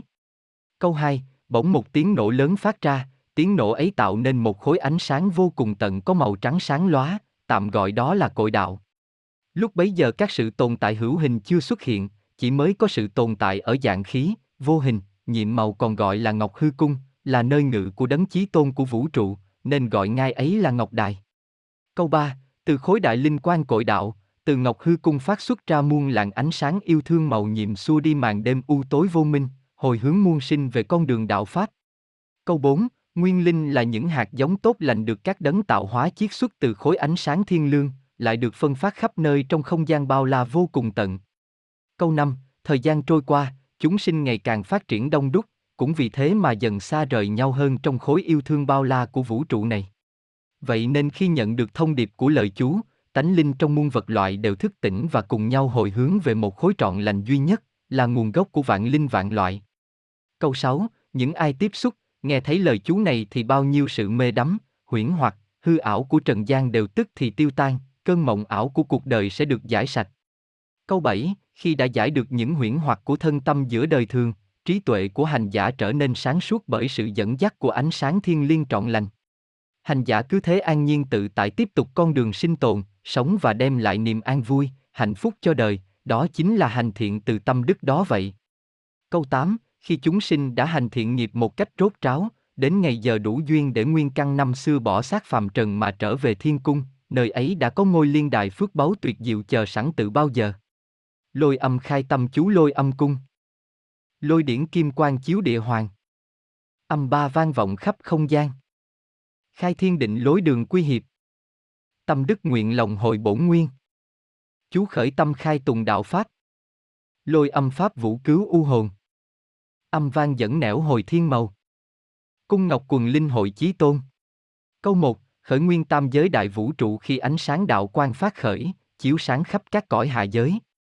Câu 2, âm thanh vi diệu ấy vang dội khắp cả không gian bao la trong vũ trụ này, đó là tiếng ông khai mở các cõi giới trong vũ trụ. Câu 3, âm ba ấy vốn dĩ từ xa xưa là tiếng sấm khai thiên lập địa, tạo nên đường tương thông, dẫn lối cho chúng sinh tam giới về với cội đạo. Câu 4, chúng sinh nhờ vào tiếng sấm ấy phá màn vô minh, hành giả nguyện hồi hướng về điều thiện lương, chân chánh mà trở về với thầy mẫu là gốc của mình. Câu 5, một lời chú khi đã phát ra tất nhiên đó như là một tiếng sấm của lôi âm cung, làm cho thân tâm hành giả an tịnh hướng về đạo Pháp, tự nương tự chánh đạo, gìn giữ chân Pháp tu hành.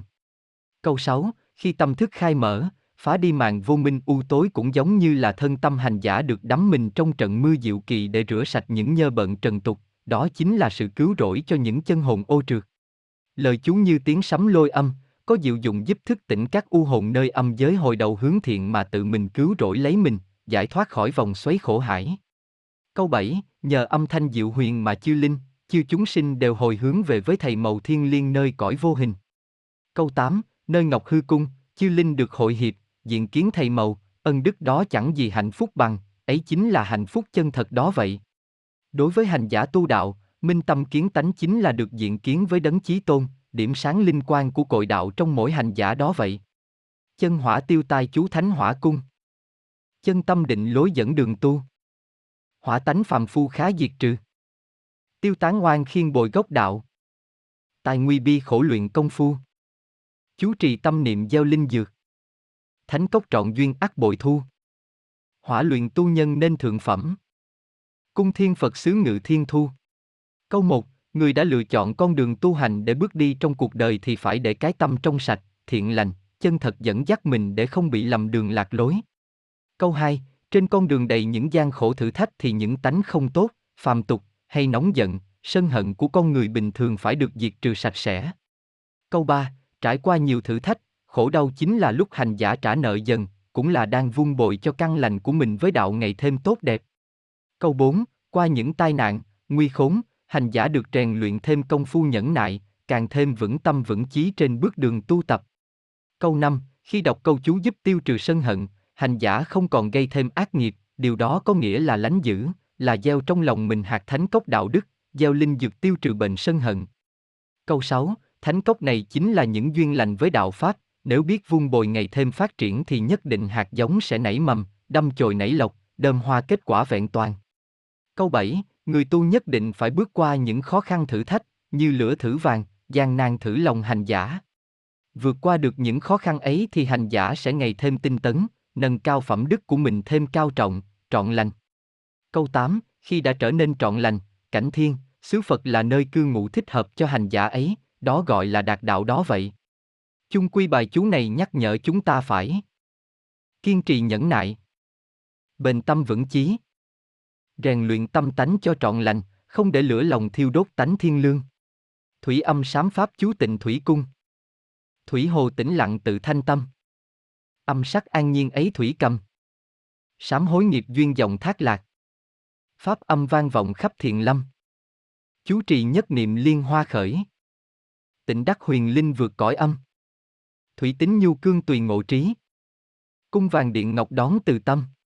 Câu 1, mặt hồ tĩnh lặng không gần chút sóng, tinh khiết thanh tịnh ấy giống như tâm hành giả, tịnh lặng như nhiên trước mọi sự rung động thế tục. Câu 2, an nhiên chính là thanh âm vi diệu nhất của đất trời, bởi lẽ những sự rung động tâm thức giữa tâm cảm tâm được đánh thức. Những biểu tình của tâm thức mang thanh âm sắc tướng khác khi xuất hiện sẽ thật trong trẻo, du dương trong sự thanh tịnh, đó là âm thanh của yêu thương hòa ái, giống như tiếng nước chảy róc rách kia, tự nhiên, an lạc. Câu 3, sám hối nghiệp duyên xuất phát từ ý niệm và biến thành hành động cụ thể về việc thay đổi những hành tàn trong cuộc sống của mình để ngày càng trở nên tốt đẹp hơn, từ bỏ những nghiệp bất thiện. Những ai đã sám hối sẽ được trả dồn nghiệp, nghiệp lực tuôn chảy như dòng thác mạnh mẽ, hành giả sớm trả dứt hết các nghiệp để hoàn toàn trong sạch vũng tâm tu đạo. Câu 4, âm thanh của yêu thương, của hối lỗi, của sầu khổ bi ai đã được giải thoát là những giai điệu vi diệu vô cùng.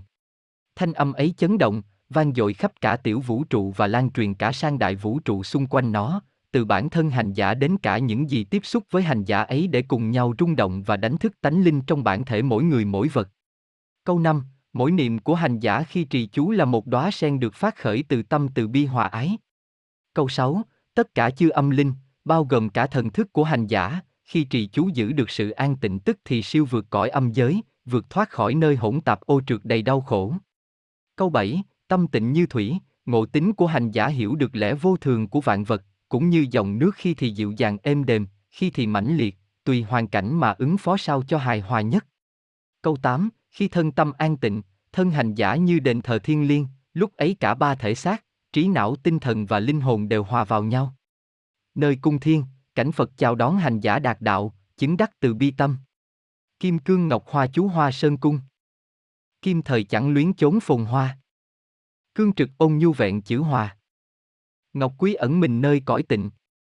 Hoa sen tươi thắm dựng thiên tòa. Chú trì tương đắc tâm sanh tướng. Hoa phát thanh hương tứ khổ xa. Sơn cốc luyện đang năng độ chúng. Cung thiền rạng rỡ trổ liên hoa. Câu 1, 2, người hành giả chẳng màng danh lợi giữa chốn phồn hoa náo nhiệt đời thường. Họ thường sống cương trực, chính nghĩa, luôn nương theo bản tánh thiện lương, hòa mình cùng thiên nhiên trời đất, dung hòa vạn sự âm dương. Câu 3, xưa nay bậc thánh nhân vốn dĩ chẳng màng danh lợi, luôn ẩn mình giữa cuộc đời, không cần phải phô trương thanh thế. An nhàn, thanh tịnh và ung dung tự tại, người hành giả giữ được những điều ấy thì tự khắc tinh thần tinh tấn, phát triển trên con đường thiên liêng hàng sống. Câu 4, thân tâm thanh tịnh, khi ấy những hoa sen nở rộ nơi thân tâm cao thượng, thuần khiết, đó là nhân lành đã được gieo trồng chờ ngày thành đạo. Câu 5, hành giả trì tụng và thấu hiểu được đạo lý trong bài chú thì sẽ có một tâm hồn thanh tịnh, thuần khiết. Từ sự trong sáng thiện lành ấy dần phát sinh ra hình tướng, dung mạo bên ngoài, hành giả sẽ có thân hình đẹp để đáng yêu dễ mến với xung quanh. Câu 6, hương đạo đức từ tâm chân thành, thánh thiện là sự giác ngộ của hành giả với thế tục trần tình, cho nên hành giả cũng sẽ chẳng còn vướng bận trong vòng tứ khổ nữa, xa lìa tứ khổ. Câu 7, hành giả ở những nơi thâm sơn cùng cốc, luyện thuốc, bào chế linh dược để giúp người giúp đời. Mỗi hành giả là một tiểu vũ trụ đặc biệt trong thiên địa. Tất nhiên trong thế giới riêng của thân tâm mình, hành giả phải thường xuyên đối mặt với những đau khổ, những nỗi cô đơn, những cám dỗ trên con đường tu đạo, cũng như giữa sơn cốc u tối, hành giả vẫn thường luyện đan. Đan ở đây chính là đan tâm, là tấm lòng chân thật, dùng tâm chân thật để đối xử với đời, với người. Đó chính là đề mục đầu tiên của sự tu hành một hành giả cần trải nghiệm và luôn gìn giữ. Câu 8, khi chân tâm đã vững vàng, tinh thần phát triển, xá thân hành giả tự như đền thờ thiên liêng đầy hương hoa đạo đức ngày một tươi tốt trạng rỡ hơn. Nơi cửa đạo có thêm những bậc thánh hiền, cũng như những đóa sen tươi thắm nở rộ khắp nơi. Linh dược hồi sinh chú dược trì cung. Linh quan rạng rỡ chiếu thiền môn. Dược tính hoàng lương cứu tội hồn. Hồi hướng tam quy cùng ngũ giới. Sinh tồn trọn đạo giữa càng khôn. Chú trì diệu pháp trường sinh đắc. Dược phát uy linh trường nghiệt quan. Trì niệm chú kinh cầu diệu lý. Cung thiền hành giả ngộ chân ngôn. Câu 1, ánh sáng linh thiên, đạo đức, ánh sáng của tình yêu thương nhiệm màu mang đầy đủ sự trọn lành chân thật đã chiếu sáng rực rỡ nơi cửa thiên. Câu 2, ánh sáng nhiệm màu ấy có đầy đủ uy lực dũng mãnh, là dược tính khiến cho những bệnh tật trong tâm trí như tham sân si, đố kỵ, oán hận, muốn gây tội lỗi đều được tiêu trừ. Việc này giúp cho tâm trí được hoàn lương trở nên thiện lành thánh thiện, đó chính là sự cứu rỗi của các linh hồn sa đọa. Câu 3, khi một chân hồn đã hoàn lương, liền trở về quy y tam bảo và ngũ giới cấm. Câu 4, khi đã giữ gìn trọn vẹn tam quy ngũ giới, lúc bấy giờ, sự sinh tồn của một chân hồn nơi vũ trụ này dù rằng còn mang nơi mình thân xác hữu hình hữu hoại, hay đã rời bỏ thân xác để trở về với cõi vĩnh hằng thì đều sinh tồn trọn vẹn đúng với giá trị tồn tại của mình một cách thuận tự nhiên, thuận theo lẽ đạo của trời đất.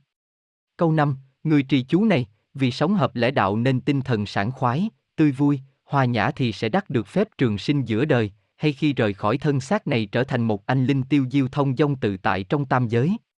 Câu 6, khi tâm thân đã ngộ được lời bài chú, thực hành được sự hối cải hoàng lương, khi ấy mọi oán nghiệp được tiêu trừ, biến đổi chuyển duyên giải nghiệp theo nhiều hướng khác nhau. Câu 7, những hành giả tu đạo, khi trì niệm một bài kinh, chú gì thì cũng lấy mục tiêu là giác ngộ lý đạo trong ấy chứ không chỉ đơn giản là niệm cho có, đọc theo thói quen mà thôi. Câu 8, để tâm tịnh lặng trong khi thiền tịnh, việc suy ngẫm sẽ thực sự hữu ích và hành giả tu đạo có thể ngộ được những chân lý ẩn tàng trong các bài kinh chú, còn gọi là chân ngôn mình thường trì niệm. Tâm thức an lạc chú thiên hỷ cung. Tâm thân lạc lối chốn quần sinh. Thức tỉnh hồi tâm chẳng lụy tình. An định thần tinh, hòa hiệp khí. Lạc hồn hồi hướng hiệp nguyên linh. Chú trì niệm đắc hồi thiên cát. Thiên hạt treo mừng đặng tiếp nghinh. Hỷ lạc giao tình nơi cội đạo. Cung triều hòa ái tịnh ngâm kinh. Câu 1, mỗi con người chúng ta đều đang phải sống chung đụng với quần sinh, với đau khổ bi ai, đó chính là sự lạc lối, chơi vơi giữa dòng đời trần thế khắc nghiệt. Câu 2, khi đã thức tỉnh, hồi tâm thì ta chẳng phải chịu chung đau khổ của cộng sinh giữa đời thường thế tục, chẳng phải đau vì thấy chúng sinh quanh ta đau nữa, bởi lẽ điều đó là sự bi lụy. Câu 3, 4, khi đã để cho tâm, thân, thần, khí được hòa hợp thì cảm giác lạc lõng, chơi vơi trơ trọi, tội lỗi, đau khổ cũng không còn nữa. Lúc bấy giờ, tâm thức hành giả sẽ hướng về nguồn cội của mình. Câu 5, 6, hành giả niệm bài chú này, tịnh tâm, thần, khí thì có thể quay về thiên cát, nơi cung xưa của mình đã xuất phát từ đấy để đến với thế gian hữu tình. Khi về đến cung xưa thì có hạt thiên vui mừng chào đón.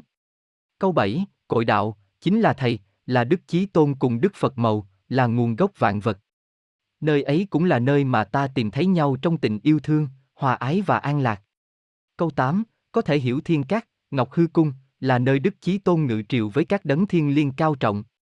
Triều nghi nơi đây không nghiêm ngặt bởi pháp luật, không phân biệt đẳng cấp áo mão, mà nơi đây thanh tịnh uy nghiêm trong sự hòa ái, cùng nhau cảm ứng theo một nhịp yêu thương, tịnh lặng để cùng ngâm bài kinh an lạc của vũ trụ bao la vô cùng tận. Bản thân mỗi hành giả, thân xác này chính là cung điện, là đền thờ uy nghiêm của Đức Chí Tôn, chính là phần linh hồn của ta, còn bản thân ta tự như quần thần trong cung điện ấy. Tất cả đều hòa chung một nhịp yêu thương, cùng ngâm bài kinh an lạc của vũ trụ bao la vô cùng tận. Địa linh an thổ chú địa linh cung. Địa tác phàm thân, thiên tác linh. Linh căn cảm ứng gắn công gìn. An nhiên lạc thú vui mùi đạo. Thổ tịnh hồi tâm đạo khả minh. Chú niệm thân an, thần khí hiệp. Địa hoàng thông đặng vạn chư linh. Linh quan dẫn lối miền an lạc. Cung ngọc thanh tâm kiến chí linh. Câu 1, thân xác hữu hình thì do cha mẹ nơi mặt thế gian cùng các vật hữu tình dạy công nuôi dưỡng, còn phần linh hồn trong sạch trọn lành thì do Đức Thượng Đế chiết linh tạo thành. Câu 2, chính vì có một phần linh do Đức Chí Tôn chiết ra đó mà con người có phần linh tánh, có thể cảm ứng được với vạn vật vạn linh quanh mình. Phải biết gìn giữ sao cho ánh sáng ấy luôn là ngọn đuốc để soi đường dẫn lối chúng ta trong cuộc sống này, đừng để những thói hư tật xấu phàm tục làm mờ mắt trí tuệ của ta mà không thấy ánh sáng thiên liêng soi bước. Câu 3, thông dong tự tại trong niềm vui của đạo Pháp khi đã cảm thông linh ứng và thấu suốt được giá trị tồn tại của vạn vật vạn linh cũng đều như ta. Câu 4, thổ ở đây ý chỉ về thân xác tứ đại hữu hình. Thân đã tịnh, tâm đã tịnh thì có thể minh tâm kiến tánh, có thể ngộ được lẽ đạo huyền vi trong trời đất. Câu 5, một câu chú khi niệm lên, thần khí thân đều hợp nhất, cả tam bảo của hành giả đã hợp nhất trong ánh sáng đạo Pháp trọn lành trọn vẹn. Câu 6, tam bảo hợp nhất rồi thì từ cõi địa hoàng này, hành giả cũng có thể thông hiệp đặng toàn thể chư linh trong khắp cả vũ trụ vì có cùng sự rung động của tình yêu thương hòa ái. Câu 7, nương theo ánh sáng thiên liêng của tánh linh dẫn dắt về miền an lạc, nơi nguồn gốc của vạn linh phát xuất ra khắp vũ trụ này, đó chính là Đức Chí Tôn đó vậy. Câu 8, nơi Ngọc Hư Cung, chân hồn thanh khiết trong sạch trọn lành có thể diện kiến đấng cha lành là Đức Chí Tôn, còn được gọi là đấng chí linh của vạn loại sinh linh trong tam giới. Tâm thân thanh tịnh. Chú Thanh Phong Cung. Tâm thành cảm ứng với trời xanh. Thân thiết vạn linh khắp cội nhành. Thanh tục tùy duyên hòa vạn chúng. Tịnh thần, hành giả hiệp quần sanh. Chú trì luyện đắc thân vô nhiễm. Thanh đạo thiền tâm phủi lợi danh. Phong tiết hiền nhân gìn trọn giới. Cung thiên hành giả hội căn lành. Câu 1, người sống ở đời có tâm chân thành, tốt đẹp thì lòng thành ấy cảm ứng được với trời đất. Câu 2, người ấy có sự hòa đồng nhân ái, thân thiết với cả vạn linh và chí linh, vạn loại sinh tồn từ thấp kém đến cao trọng. Câu 3, tùy vào từng mối duyên với thiện lành, ác trượt, xấu, tốt, hay dở cũng đều có cách ứng xử sao cho hợp lẽ đạo mà đem ánh sáng yêu thương lan tỏa đến mọi người. Câu 4, khi tinh thần của người ấy đã tịnh lặng, thanh tịnh hoàn toàn thì lúc ấy sẽ thấu hiểu, thông tri vạn vật vạn linh, thấu triệt thiên địa, hòa hiệp xem ta như vạn vật, vạn vật như ta chẳng khác. Câu 5, người trì luyện chú này, tất nhiên là người luyện tâm, thân mình được thanh tịnh, hòa hiệp với vạn vật vạn linh thì chẳng còn sợ nhiễm trần, chẳng sợ cám dỗ, chẳng nhiễm bụi trần. Bệnh tật, ma chướng, tà pháp đều không xâm hại được. Câu 6, con đường trở về với nguồn cội của mình thanh nhẹ vô cùng, cho nên tâm đã hiệp với vô sắc tướng, mọi công danh lợi lộc tràn buộc của thế tục đều là phù du. Cứ thông dong, tiêu diêu tự tại giữa đời mà mỉm cười với thế tục. Câu 7, phong tiết ý chỉ về sự liêm khiết, trong sáng, chân thật, tiết hạnh thanh tao cao quý của bậc hiền nhân xứng đáng với chữ hiền luôn trong sạch vẹn toàn với giới luật của yêu thương và hòa đồng nhân ái. Câu 8, đó là bậc hành giả đáng trọng vốn dĩ đã hòa hiệp được với căn tánh trọn lành đầy đủ tánh thiên lương của trời đất trong kiếp sinh của mình. Cũng là thành quả tốt đẹp của quá trình đào luyện thân tâm trong việc sửa mình sao cho trọn lành, thánh thiện, trong sáng giữa đời. Điều 14 Công phu Câu 1, thiền tịnh là gì? Thiền tịnh là để tâm bình lặng, không rời xa đạo Pháp mà vẫn có thể thực hiện các sinh hoạt trong đời sống thường ngày. Câu 2, cho biết công dụng của việc điều tức. Giúp thân tâm dễ dàng thanh tịnh. Có được sức khỏe tốt, phục hồi các cơ quan nội tạng, hệ bài tiết và hô hấp được hoạt động tốt. Giảm mệt mỏi, căng thẳng, thân tâm sớm được thăng bằng. Nhờ vậy các loại bệnh tật, mầm mống bệnh tật cũng như các sự rối loạn khí trong cơ thể sẽ được giải phóng, trung hòa một cách nhanh chóng và tích cực. Câu 3, trình bày phương pháp điều hòa hơi thở đúng cách ở các phương diện như tốc độ hít vào thở ra, sự kết hợp của ngực, bụng trong quá trình hít thở. Hít vào và thở ra nên đều nhau. Có thể đếm nhịp thở bằng số thứ tự hoặc bằng việc đọc những câu chân ngôn, mật chú ngắn. Hít vào một câu, thở ra. Một câu, tốc độ đều như nhau. Hít vào đến bao nhiêu số, thở ra đến bấy nhiêu số, tốc độ đều như nhau. Giữa hai giai đoạn hít vào, thở ra cần có một khoảng nghỉ ngắn. Nhẹ nhàng trong từng hơi thở, hít vào lồng ngực căng đầy hơi, nín thở một vài giây. Sau đó thở hết hơi ép sát lồng ngực lại, nín thở một vài giây rồi tiếp tục chu kỳ hít thở mới. Tập luyện quen với việc hít vào thở ra đầy lồng ngực thì đưa tiếp cơ hoành ở vùng bụng và hạ đan điện vào quá trình hít thở. Hít vào ngực, bụng đầy hơi, thở ra đẩy hết hơi ở bụng và ngực ra ngoài thật nhẹ nhàng, sâu lắng. Câu 4, tọa thiền là gì? Cho biết tên gọi của bốn tư thế tọa thiền bất kỳ. Tọa thiền là ngồi thiền, lưng giữ thẳng, hơi thở điều hòa.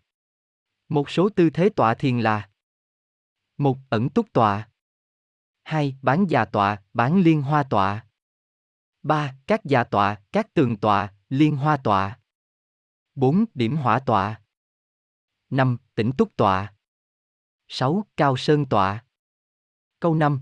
Cho biết tên gọi của sáu thủ ấn bất kỳ. 1. Cửu thiên tâm ân, hồi tâm ân 2. Hoàn hảo ân 3. Thiền định ân 4. Pháp giới ân, kết giới ân 5. Xúc địa ân, giáng ma ân 6. Hiệp trưởng ân 7. Thí nguyện ân 8. Vô úy ân 9. Linh điểu ân, dũng cảm ân 10. Bát quái ân, truyền khí ân 11. Trí huệ ân, huệ kiếm ân 12. Liên hoa ân 13. Kim Cang an, phẫn nộ ân 14. Cửu cung ân Câu 6. Cho biết cách ngồi và công dụng của một tư thế tọa thiền bất kỳ. Một ẩn túc tọa. Ngồi xếp bằng bình thường, hai chân bắt chéo vào nhau, hai cạnh của mu bàn chân đặt chạm nền sàn chỗ ngồi, hai lòng bàn chân ép sát vào đùi. Ẩn túc tọa giúp giữ ấm hai lòng bàn chân và cơ thể, là thế ngồi rất tốt khi thời tiết lạnh, ngăn ngừa được các bệnh tật do khí trời thay đổi bất thường. Một, các già tọa, các tường tọa, liên hoa tọa. Cả hai chân gác chéo lên nhau bên trên đùi, hai lòng bàn chân đều ngửa lên trên. Các già tọa hơi khó giữ thăng bằng, có công dụng dễ làm hành giả mất cảm giác nơi chân, vì vậy nhập định sẽ tương đối nhanh hơn. Một bán già tọa, bán liên hoa tọa. Một chân đặt gác lên bên trên chân còn lại, lòng bàn chân bên trên sẽ thường là ngửa, lòng bàn chân dưới áp vào đùi đối xứng. Bán già tọa giúp người mới tập ngồi thiền giữ thăng bằng được dễ dàng thuận tiện. Một điểm hỏa tọa. Một gót chân đặt ấn vào khu vực đại huyệt luân xa thứ nhất, chân còn lại đặt lên bên trên, gót ấn vào đại huyệt luân xa thứ hai. Điểm hỏa tọa tác động một lực mang năng lượng dương tính vào hai đại huyệt luân xa. Tư thế này kích thích quá trình hấp thu năng lượng tích cực, đồng thời chuyển hóa dòng năng lượng trong cơ thể lưu chuyển mạnh mẽ, giúp điều hòa khí huyết trị bệnh rất tốt. Một, tỉnh túc tọa. Hai gối gập lại, chân duỗi thẳng về phía sau song song nhau, hành giả ngồi trên hai lòng bàn chân nằm ngửa. Tỉnh túc tọa giúp thân tâm hành giả được dễ dàng tịnh lặng, giữ ấm cho hai lòng bàn chân rất hiệu quả. Một, cao sơn tọa. Hai chân khép sát lại, giữ hai gối song song nhau, ngồi thành góc vuông thẳng đứng so với mặt đất. Hai bàn chân duỗi ra hai bên vuông góc với chân và thân, lòng bàn chân hướng về phía sau. Cao sơn tọa giúp thân thể dẻo dai, rèn luyện tinh thần, ý chí mạnh mẽ trước các thế sự diễn ra quanh mình vẫn không hề bị lay động. Câu 7, cho biết cách bắt và công dụng của một thủ ấn bất kỳ. Một, cửu thiên tâm ấn, hồi tâm ấn. Tay trái dùng ngón cái ấn vào điểm gốc của ngón áp út, thuộc cung tí trên lòng bàn tay. Bốn ngón còn lại của tay trái nắm lại bao bọc ngón cái bên trong, tạo thành thiên địa ân hay còn gọi là kim can ân. Bàn tay phải để ngửa, khép lại tự nhiên, rồi đặt thiên địa ân của tay trái nằm úp lên lòng bàn tay phải. Kết ấn để hai tay giữa ngực. Cửu thiên tâm ân giúp cho hành giả được hồi tâm, định ý, quán chiếu lại các căn duyên nghiệp quả của mình trong kiếp sinh này được rõ ràng, nhận biết được các thiện ác nghiệp mình đã làm, từ đó sửa mình, tinh tấn hơn trên con đường đạo Pháp. Một Hoàn hảo ấn Hai tay đặt ngửa ở hai đầu gối, để tay thả lỏng, thư giãn hoàn toàn. Hoàn hảo ân giúp cho hành giả được cảm nhận và hấp thu, tích tụ năng lượng một cách dễ dàng. Một thiền định ấn. Hai tay đặt lên nhau, hai ngón tay cái chạm nhau tạo thành hình quả đào, tam giác. Hai tay kết ấn đặt ngay lòng của mình, trên chân và đan điền. Thiền định ân giúp thân tâm của hành giả dễ dàng an tịnh, tạo một thế ngồi vững chắc cho hành giả thực hiện công phu. Một pháp giới ấn, kết giới ấn. Hai tay đang chéo vào nhau, hai ngón tay cái chạm nhau tạo thành hình quả đào, tam giác. Hai tay kết ấn đặt ngay lòng của mình, trên chân và đan điền. Pháp giới ân giúp tạo nên một trường năng lượng mạnh mẽ xung quanh hành giả, bảo vệ hành giả trước sự tác động của các dòng khí tiêu cực. Bên cạnh đó, thủ ấn này còn giúp điều hòa khí trong việc trị bệnh, thanh lọc khí độc trong cơ thể rất tốt. Một xúc địa ấn, dán ma ấn. Đầu của một hoặc nhiều ngón tay, hay cả bàn tay đặt tiếp xúc với mặt đất. Xúc địa ân giúp tạo nên một pháp giới xung quanh bảo vệ hành giả trước các dòng khí tiêu cực, trước những ma chướng, tà quái muốn xung nhập tấn công hành giả. Một hiệp trưởng ân. Lòng bàn tay của hai tay áp sát vào nhau, các ngón tay và đầu ngón tay chạm đều vào các ngón đối xứng của hai tay. Hai tay kết ấn đặt ngay ngực. Hiệp trưởng ân giúp hành giả ý thức được việc mình đang tu tập là nương tựa, quy y theo thiên địa, lễ chân thật của đạo. Một thiến nguyện ân. Một bàn tay, lòng bàn tay đặt ngửa, các ngón tay khép lại với nhau một cách tự nhiên, nhẹ nhàng. Tay bắt ấn duỗi thẳng theo thân hoặc hơi nghiêng đưa về phía trước một góc khoảng 120 độ. Thí nguyện ân thể hiện tinh thần hòa ái, sẵn sàng tiếp nhận nỗi đau của chúng sinh, phụng sự chúng sinh, kêu gọi chúng sinh đến với hành giả để được an lạc. Một vô úy ấn. Một bàn tay, lòng bàn tay đặt ngửa, các ngón tay khép lại với nhau một cách tự nhiên, nhẹ nhàng. Tay bắt ấn đưa lên tầm ngang ngực, hoặc vai, lòng bàn tay thẳng đứng hướng về phía trước. Vô úy ân thể hiện sự uy nghiêm của hành giả, tạo nên một pháp giới bảo vệ hành giả đối diện trước những ma chướng đều không hề lo sợ, bản lĩnh ấy trước ngọn núi lở cũng chẳng hề biến sắc. Với đối phương, thủ ấn này giúp họ được an tâm, không còn sợ hãi trước đau khổ, lo sợ, vọng động. Một linh điệu ấn, dũng cảm ấn.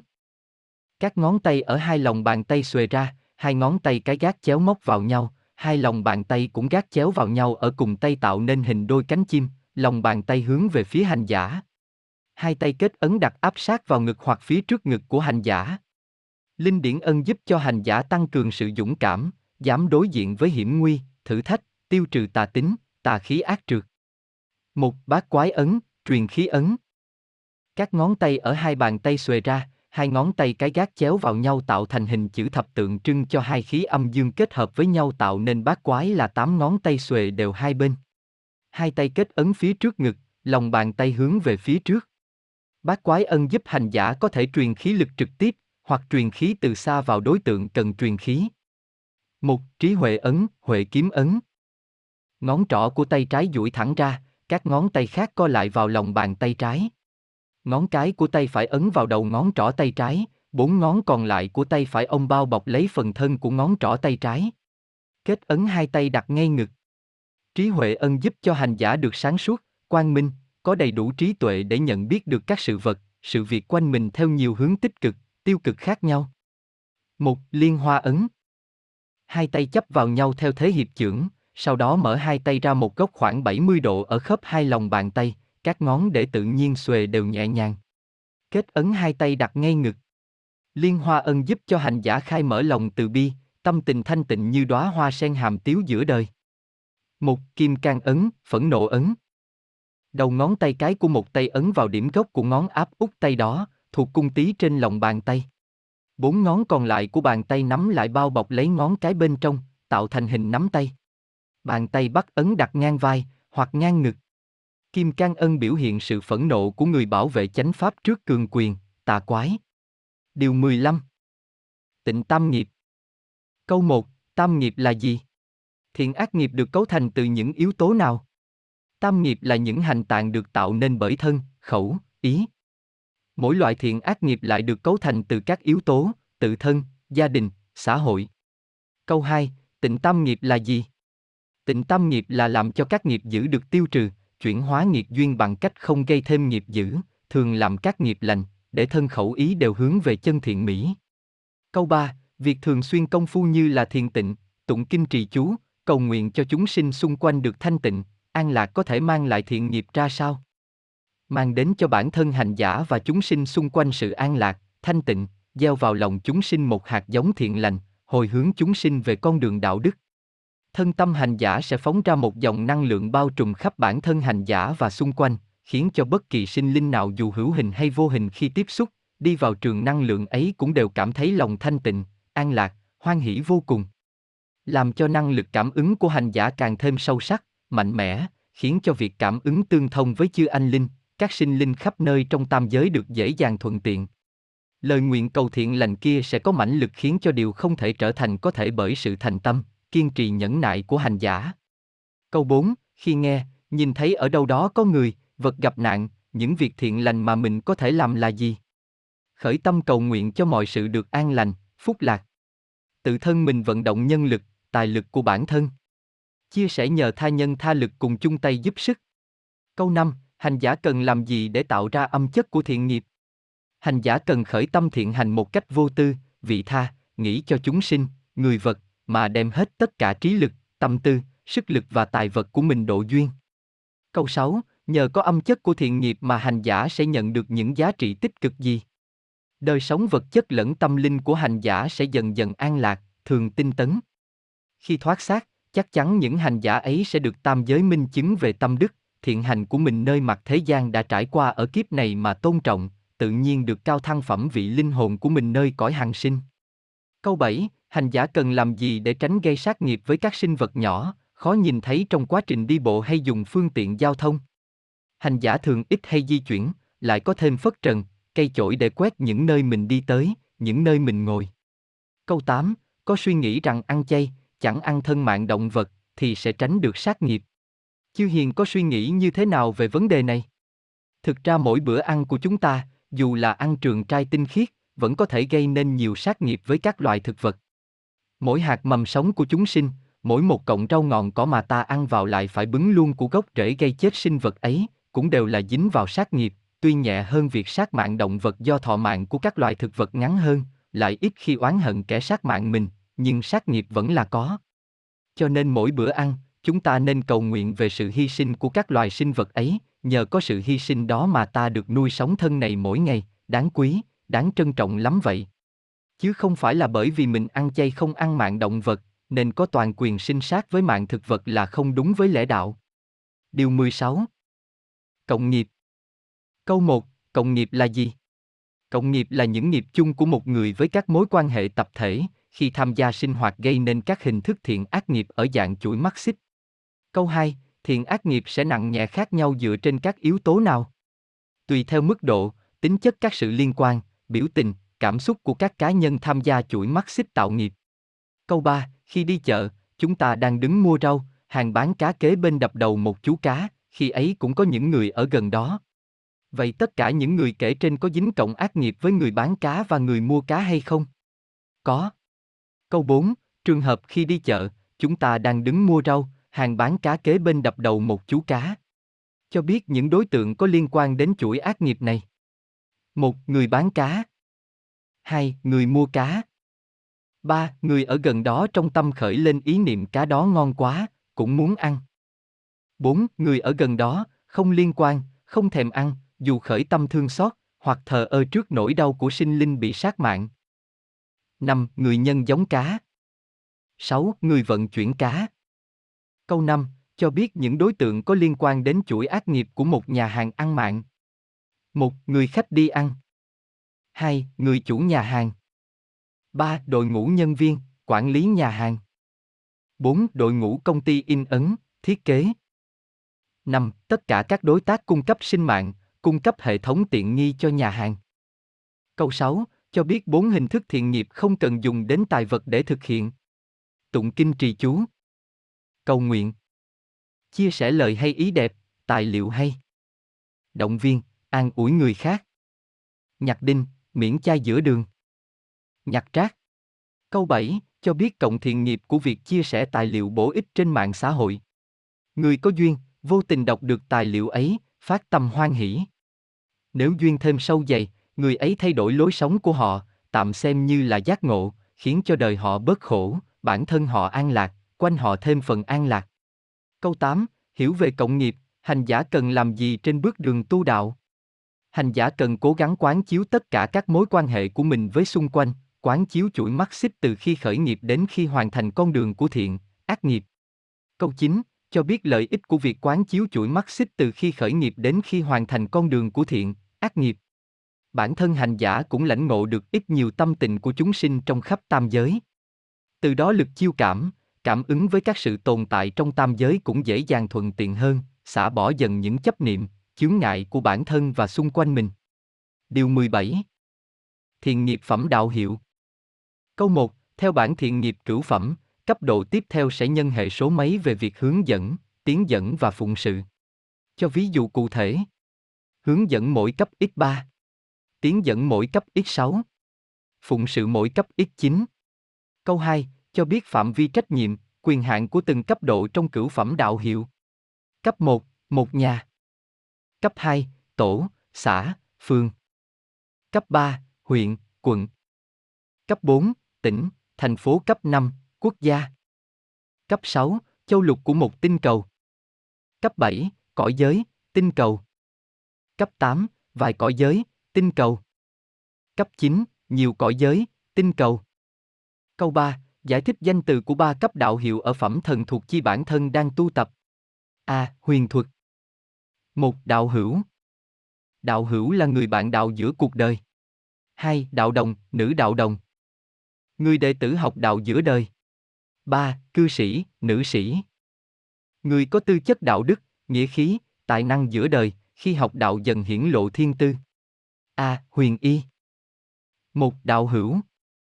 Đạo hữu là người bạn đạo giữa cuộc đời. Hai, đồi nữa. Người học trò theo ngành y. Ba, giải nữ giải. Người hoạt động ngành y bao gồm nghiên cứu, thực hành và chia sẻ kinh nghiệm bản thân đã có. A. Phước thiện. Một, đạo hữu. Đạo hữu là người bạn đạo giữa cuộc đời. Hai, thính thiện, nữ thính thiện. Người nghe thấy điều lành làm theo. Ba, hành thiện, nữ hành thiện. Người làm điều thiện một cách tự giác, chủ động không cần đợi người khác nhắc nhở, nói mới làm. Câu 4, cho biết khái niệm về địa thần. Địa thần là một hành giả sau khi chết đi, không muốn đi đầu thai, muốn độ duyên nơi vô hình, thường cư trú trong một ngôi nhà nào đó tùy duyên lựa chọn. Câu 5, cho biết hai hình thức chư vị địa thần có thể làm để trợ duyên, nhắc nhở người hướng thiện. Báo mộng. Nhắc nhở điềm báo bằng cách thì hiện thiện ác quả báo tức thì. Cầu nguyện điều hợp lý thì cho ứng nghiệm. Quên hoặc thất lạc đồ thì nhắc nhở chỉ chỗ. Câu 6, cho biết trách nhiệm, quyền hạn của phẩm đạo hữu. Từ chỗ tu thân cho bản thân mình, được bao nhiêu hay bấy nhiêu, bắt đầu quan tâm đến các việc trong nhà của mình. Thường xuyên hồi hướng, tìm cách độ duyên cho người thân của mình. Chịu trách nhiệm và quyền hạn cho gia đình mình vì mình hiểu và hành thiện nghiệp nhiều, từ việc thiện đó gia đình mình sẽ được thiện cộng nghiệp. Câu 7, cho biết trách nhiệm, quyền hạn của đệ nhị phẩm. Luôn sống giúp đỡ, độ duyên cho nhiều người quanh mình chứ không chỉ cho gia đình mình trợ duyên cho các vị địa thần và chúng sinh trong khu vực mình quản lý tùy theo ý nguyện hoặc chính khu vực nơi mình đã từng sinh sống. Tham gia các lớp học đạo do các vị thánh hoặc phẩm cao hơn thuyết giảng về các pháp phương tiện hành thiện giúp đời. Câu 8, cho biết trách nhiệm, quyền hạn của đệ tam phẩm. Luôn sống giúp đỡ, độ duyên cho nhiều người quanh mình, phạm vi lên đến quận, huyện. Cùng hiệp lực với các vị địa thần, nhân thần khác phổ độ chúng sinh trong khu vực mình quản lý tùy theo ý nguyện hoặc chính khu vực nơi mình đã từng sinh sống. Cùng tham gia các chương trình thuyết đạo về các pháp độ duyên của chư vị thánh, tiên, Phật nơi thượng giới. Tâm thư của Thủy Tinh Liên Hoa Tiên Tử về phẩm đạo hiệu. Câu 1. Hành giả cần giữ tâm tình như thế nào trong việc thăng giáng phẩm vị của bản thân? Hành giả đừng vì cao thăng mà vui mừng quá đổi để quên đi phận sự của mình, cũng chẳng vì lễ giáng hạ mà chán chường thất vọng bỏ bê đường tu. Câu 2, chúng ta nên làm gì khi đã may duyên thấy được ánh sáng đạo Pháp? Chúng ta nên biết trân trọng gìn giữ và ngày càng siêng năng, tinh tấn hơn trên con đường tu đạo. Từ đó ánh sáng thiên lương, trí tuệ nơi thân mình được hòa cùng ánh đạo Pháp ngày càng tỏa rạng, như tình thương bao la của thầy mầu đối với con cái của người. Câu 3, việc thăng giáng phẩm cấp đạo hiệu của hành giả phụ thuộc vào những yếu tố nào? Việc này tùy theo tâm ý, hành xử và căn duyên của từng người mà có sự thăng giáng tùy thời điểm nhất định trên đường hành đạo. Câu 4, tại sao những môn đệ mới nhập môn, chưa làm gì nhiều, chưa có tâm ý gì cụ thể, nhưng lại có cấp đạo hiệu cao? Việc này là do căn duyên tiền kiếp đã từng có duyên tu đạo, nên giờ khi quay về đạo thì được mượn tạm để có phương tiện hành sự mà quy hồi cựu vị. Câu 5, cho biết bốn nguyên nhân dẫn đến việc những môn đệ có phẩm vị đạo hiệu bị giáng hạ. Một, chưa thực sự ý thức đúng và làm trọng trách nhiệm của phẩm vị đạo hiệu đang mang nơi mình. Hai, tâm ý có sự thay đổi, thiếu kiên nhẫn, thiếu niềm tin, còn lan man hướng ngoại chưa nhất tâm quyết chí. Ba, chưa thực hành được sự hòa đồng nhân ái cùng huynh tỷ đệ muội trong bổn môn cùng như vạn vật ngoại môn. 4. Thiếu sự quan tâm chia sẻ buồn vui, khổ sầu, hạnh phúc cùng vạn linh và chí linh. 5. Chưa giữ được giới luật một cách nghiêm túc. Lời nói, hành động và ý nghĩ chưa được trọn lành, còn mang hơi phạm tánh tục. 6. Hành sự còn mang ý riêng, thiếu sự tương thông thân ái cùng đồng đạo gây ảnh hưởng không tốt đến bản thân và xung quanh. 7. Dụng tâm tác động vào duyên nghiệp nhân quả, tự nhiên mà chẳng thu lại được kết quả thiện lành tốt đẹp chi cho chúng sanh vạn loại cùng vạn linh. 8. Phẩm vị càng cao, sự vi phạm giới luật, sự bất thiện gây ra càng chịu ảnh hưởng nặng nề hơn những phẩm thấp. Câu 6. Cho biết các nguyên nhân dẫn đến việc những môn đệ có phẩm vị đạo hiệu cao thăng. Một, Hiểu rõ giá trị đạo Pháp và làm tròn trách nhiệm mình đang giữ tạm. hai Tâm ý thay đổi tinh tấn, kiên trì bền chí, quyết tâm tu đạo cứu đời. ba Thực hành tốt tình yêu thương, hòa đồng nhân ái, quan tâm chia sẻ vui buồn cùng vạn linh và chí linh. 4. Hành sự cẩn trọng, tương thân tương ái hòa đồng cùng chư đồng đạo. 5. Dụng tâm tác động vào căn duyên nghiệp quả và mang lại hạnh phúc chân thật cho vạn linh cùng chí linh. 6. Phẩm vị tuy thấp nhưng tâm ý, hành sự lại cao thì càng đáng trân trọng và khen ngợi. Câu 7. Cho biết các nguyên nhân dẫn đến việc những môn đệ giữ nguyên phẩm vị đạo hiệu, không thăng cũng chẳng dáng. Việc này đều do các duyên cớ sự tình của việc thăng giáng chi phối bù đắp lẫn nhau như bần nữ đã giải bày. Chư hiền đệ muội hãy thận trọng giữ mình trên từng bước đường hành sự, có những sự ta tưởng chừng như vô hại nhưng lại có ảnh hưởng nặng nề đến con đường tu đạo cứu đời của mình. Cũng như có những sự tưởng chừng như vô nghĩa nhưng có thể đem lại niềm hạnh phúc an lạc cho chúng sanh, vạn linh thì đáng quý lắm thay. Câu 8, Đức Thủy Tinh Liên Hoa Tiên Tử nhắc nhở chư môn đệ cần lưu tâm điều gì trên con đường tu đạo. Phải lưu tâm xét mình hàng đêm và giữ giới luật cho nghiêm túc. Đối với chư hiền đệ muội đang mang nơi mình đạo hiệu cao trọng càng phải sống sao cho trọn lành để làm tấm gương cho đoàn hậu tấn và không phụ lòng mong đợi, tin tưởng phó thác trách nhiệm dẫn dắt con cái của thầy mẹ được cao thăng phẩm vị mà trở về bên các đấng. Hãy lưu tâm, đạo là của quý, của quý chẳng bán này. Từng hạt thánh cốc được gieo trồng phải cố gắng chăm lo sao cho đặng ngày đơm bông kết quả mà sinh sôi nảy nở ngày thêm tươi tốt đặng nhân giống lành khắp cõi càng khôn vũ trụ này. C. Hân thành cảm ơn quý đạo hữu đã dành thời gian tham khảo ôn tập vấn đáp. Chân thành cảm ơn các nhà hảo tâm, quý bằng hữu, chư huynh đệ tỷ muội đã đồng hành cùng chúng tôi trong thời gian qua, góp sức chung tay đem ấn phẩm này đến với mọi người. Mọi sự cống hiến dù ít dù nhiều, dù bằng tịnh tài hay sức lực, tinh thần đều rất đáng được hoan nghênh và trân trọng. Đó chính là nguồn động lực to lớn giúp chúng tôi vững bước trên con đường trong gai phía trước, truyền bá nền chánh pháp đang dần mai một theo thời gian, lan tỏa những giá trị đạo pháp chân thật, thiện lành, tốt đẹp. Hy vọng rằng qua đó, mỗi người trong chúng ta sẽ rút ra cho mình những bài học bổ ích, từ đó thay đổi lối sống của mình trở nên tích cực hơn, sống an vui, nhân ái giữa cuộc đời.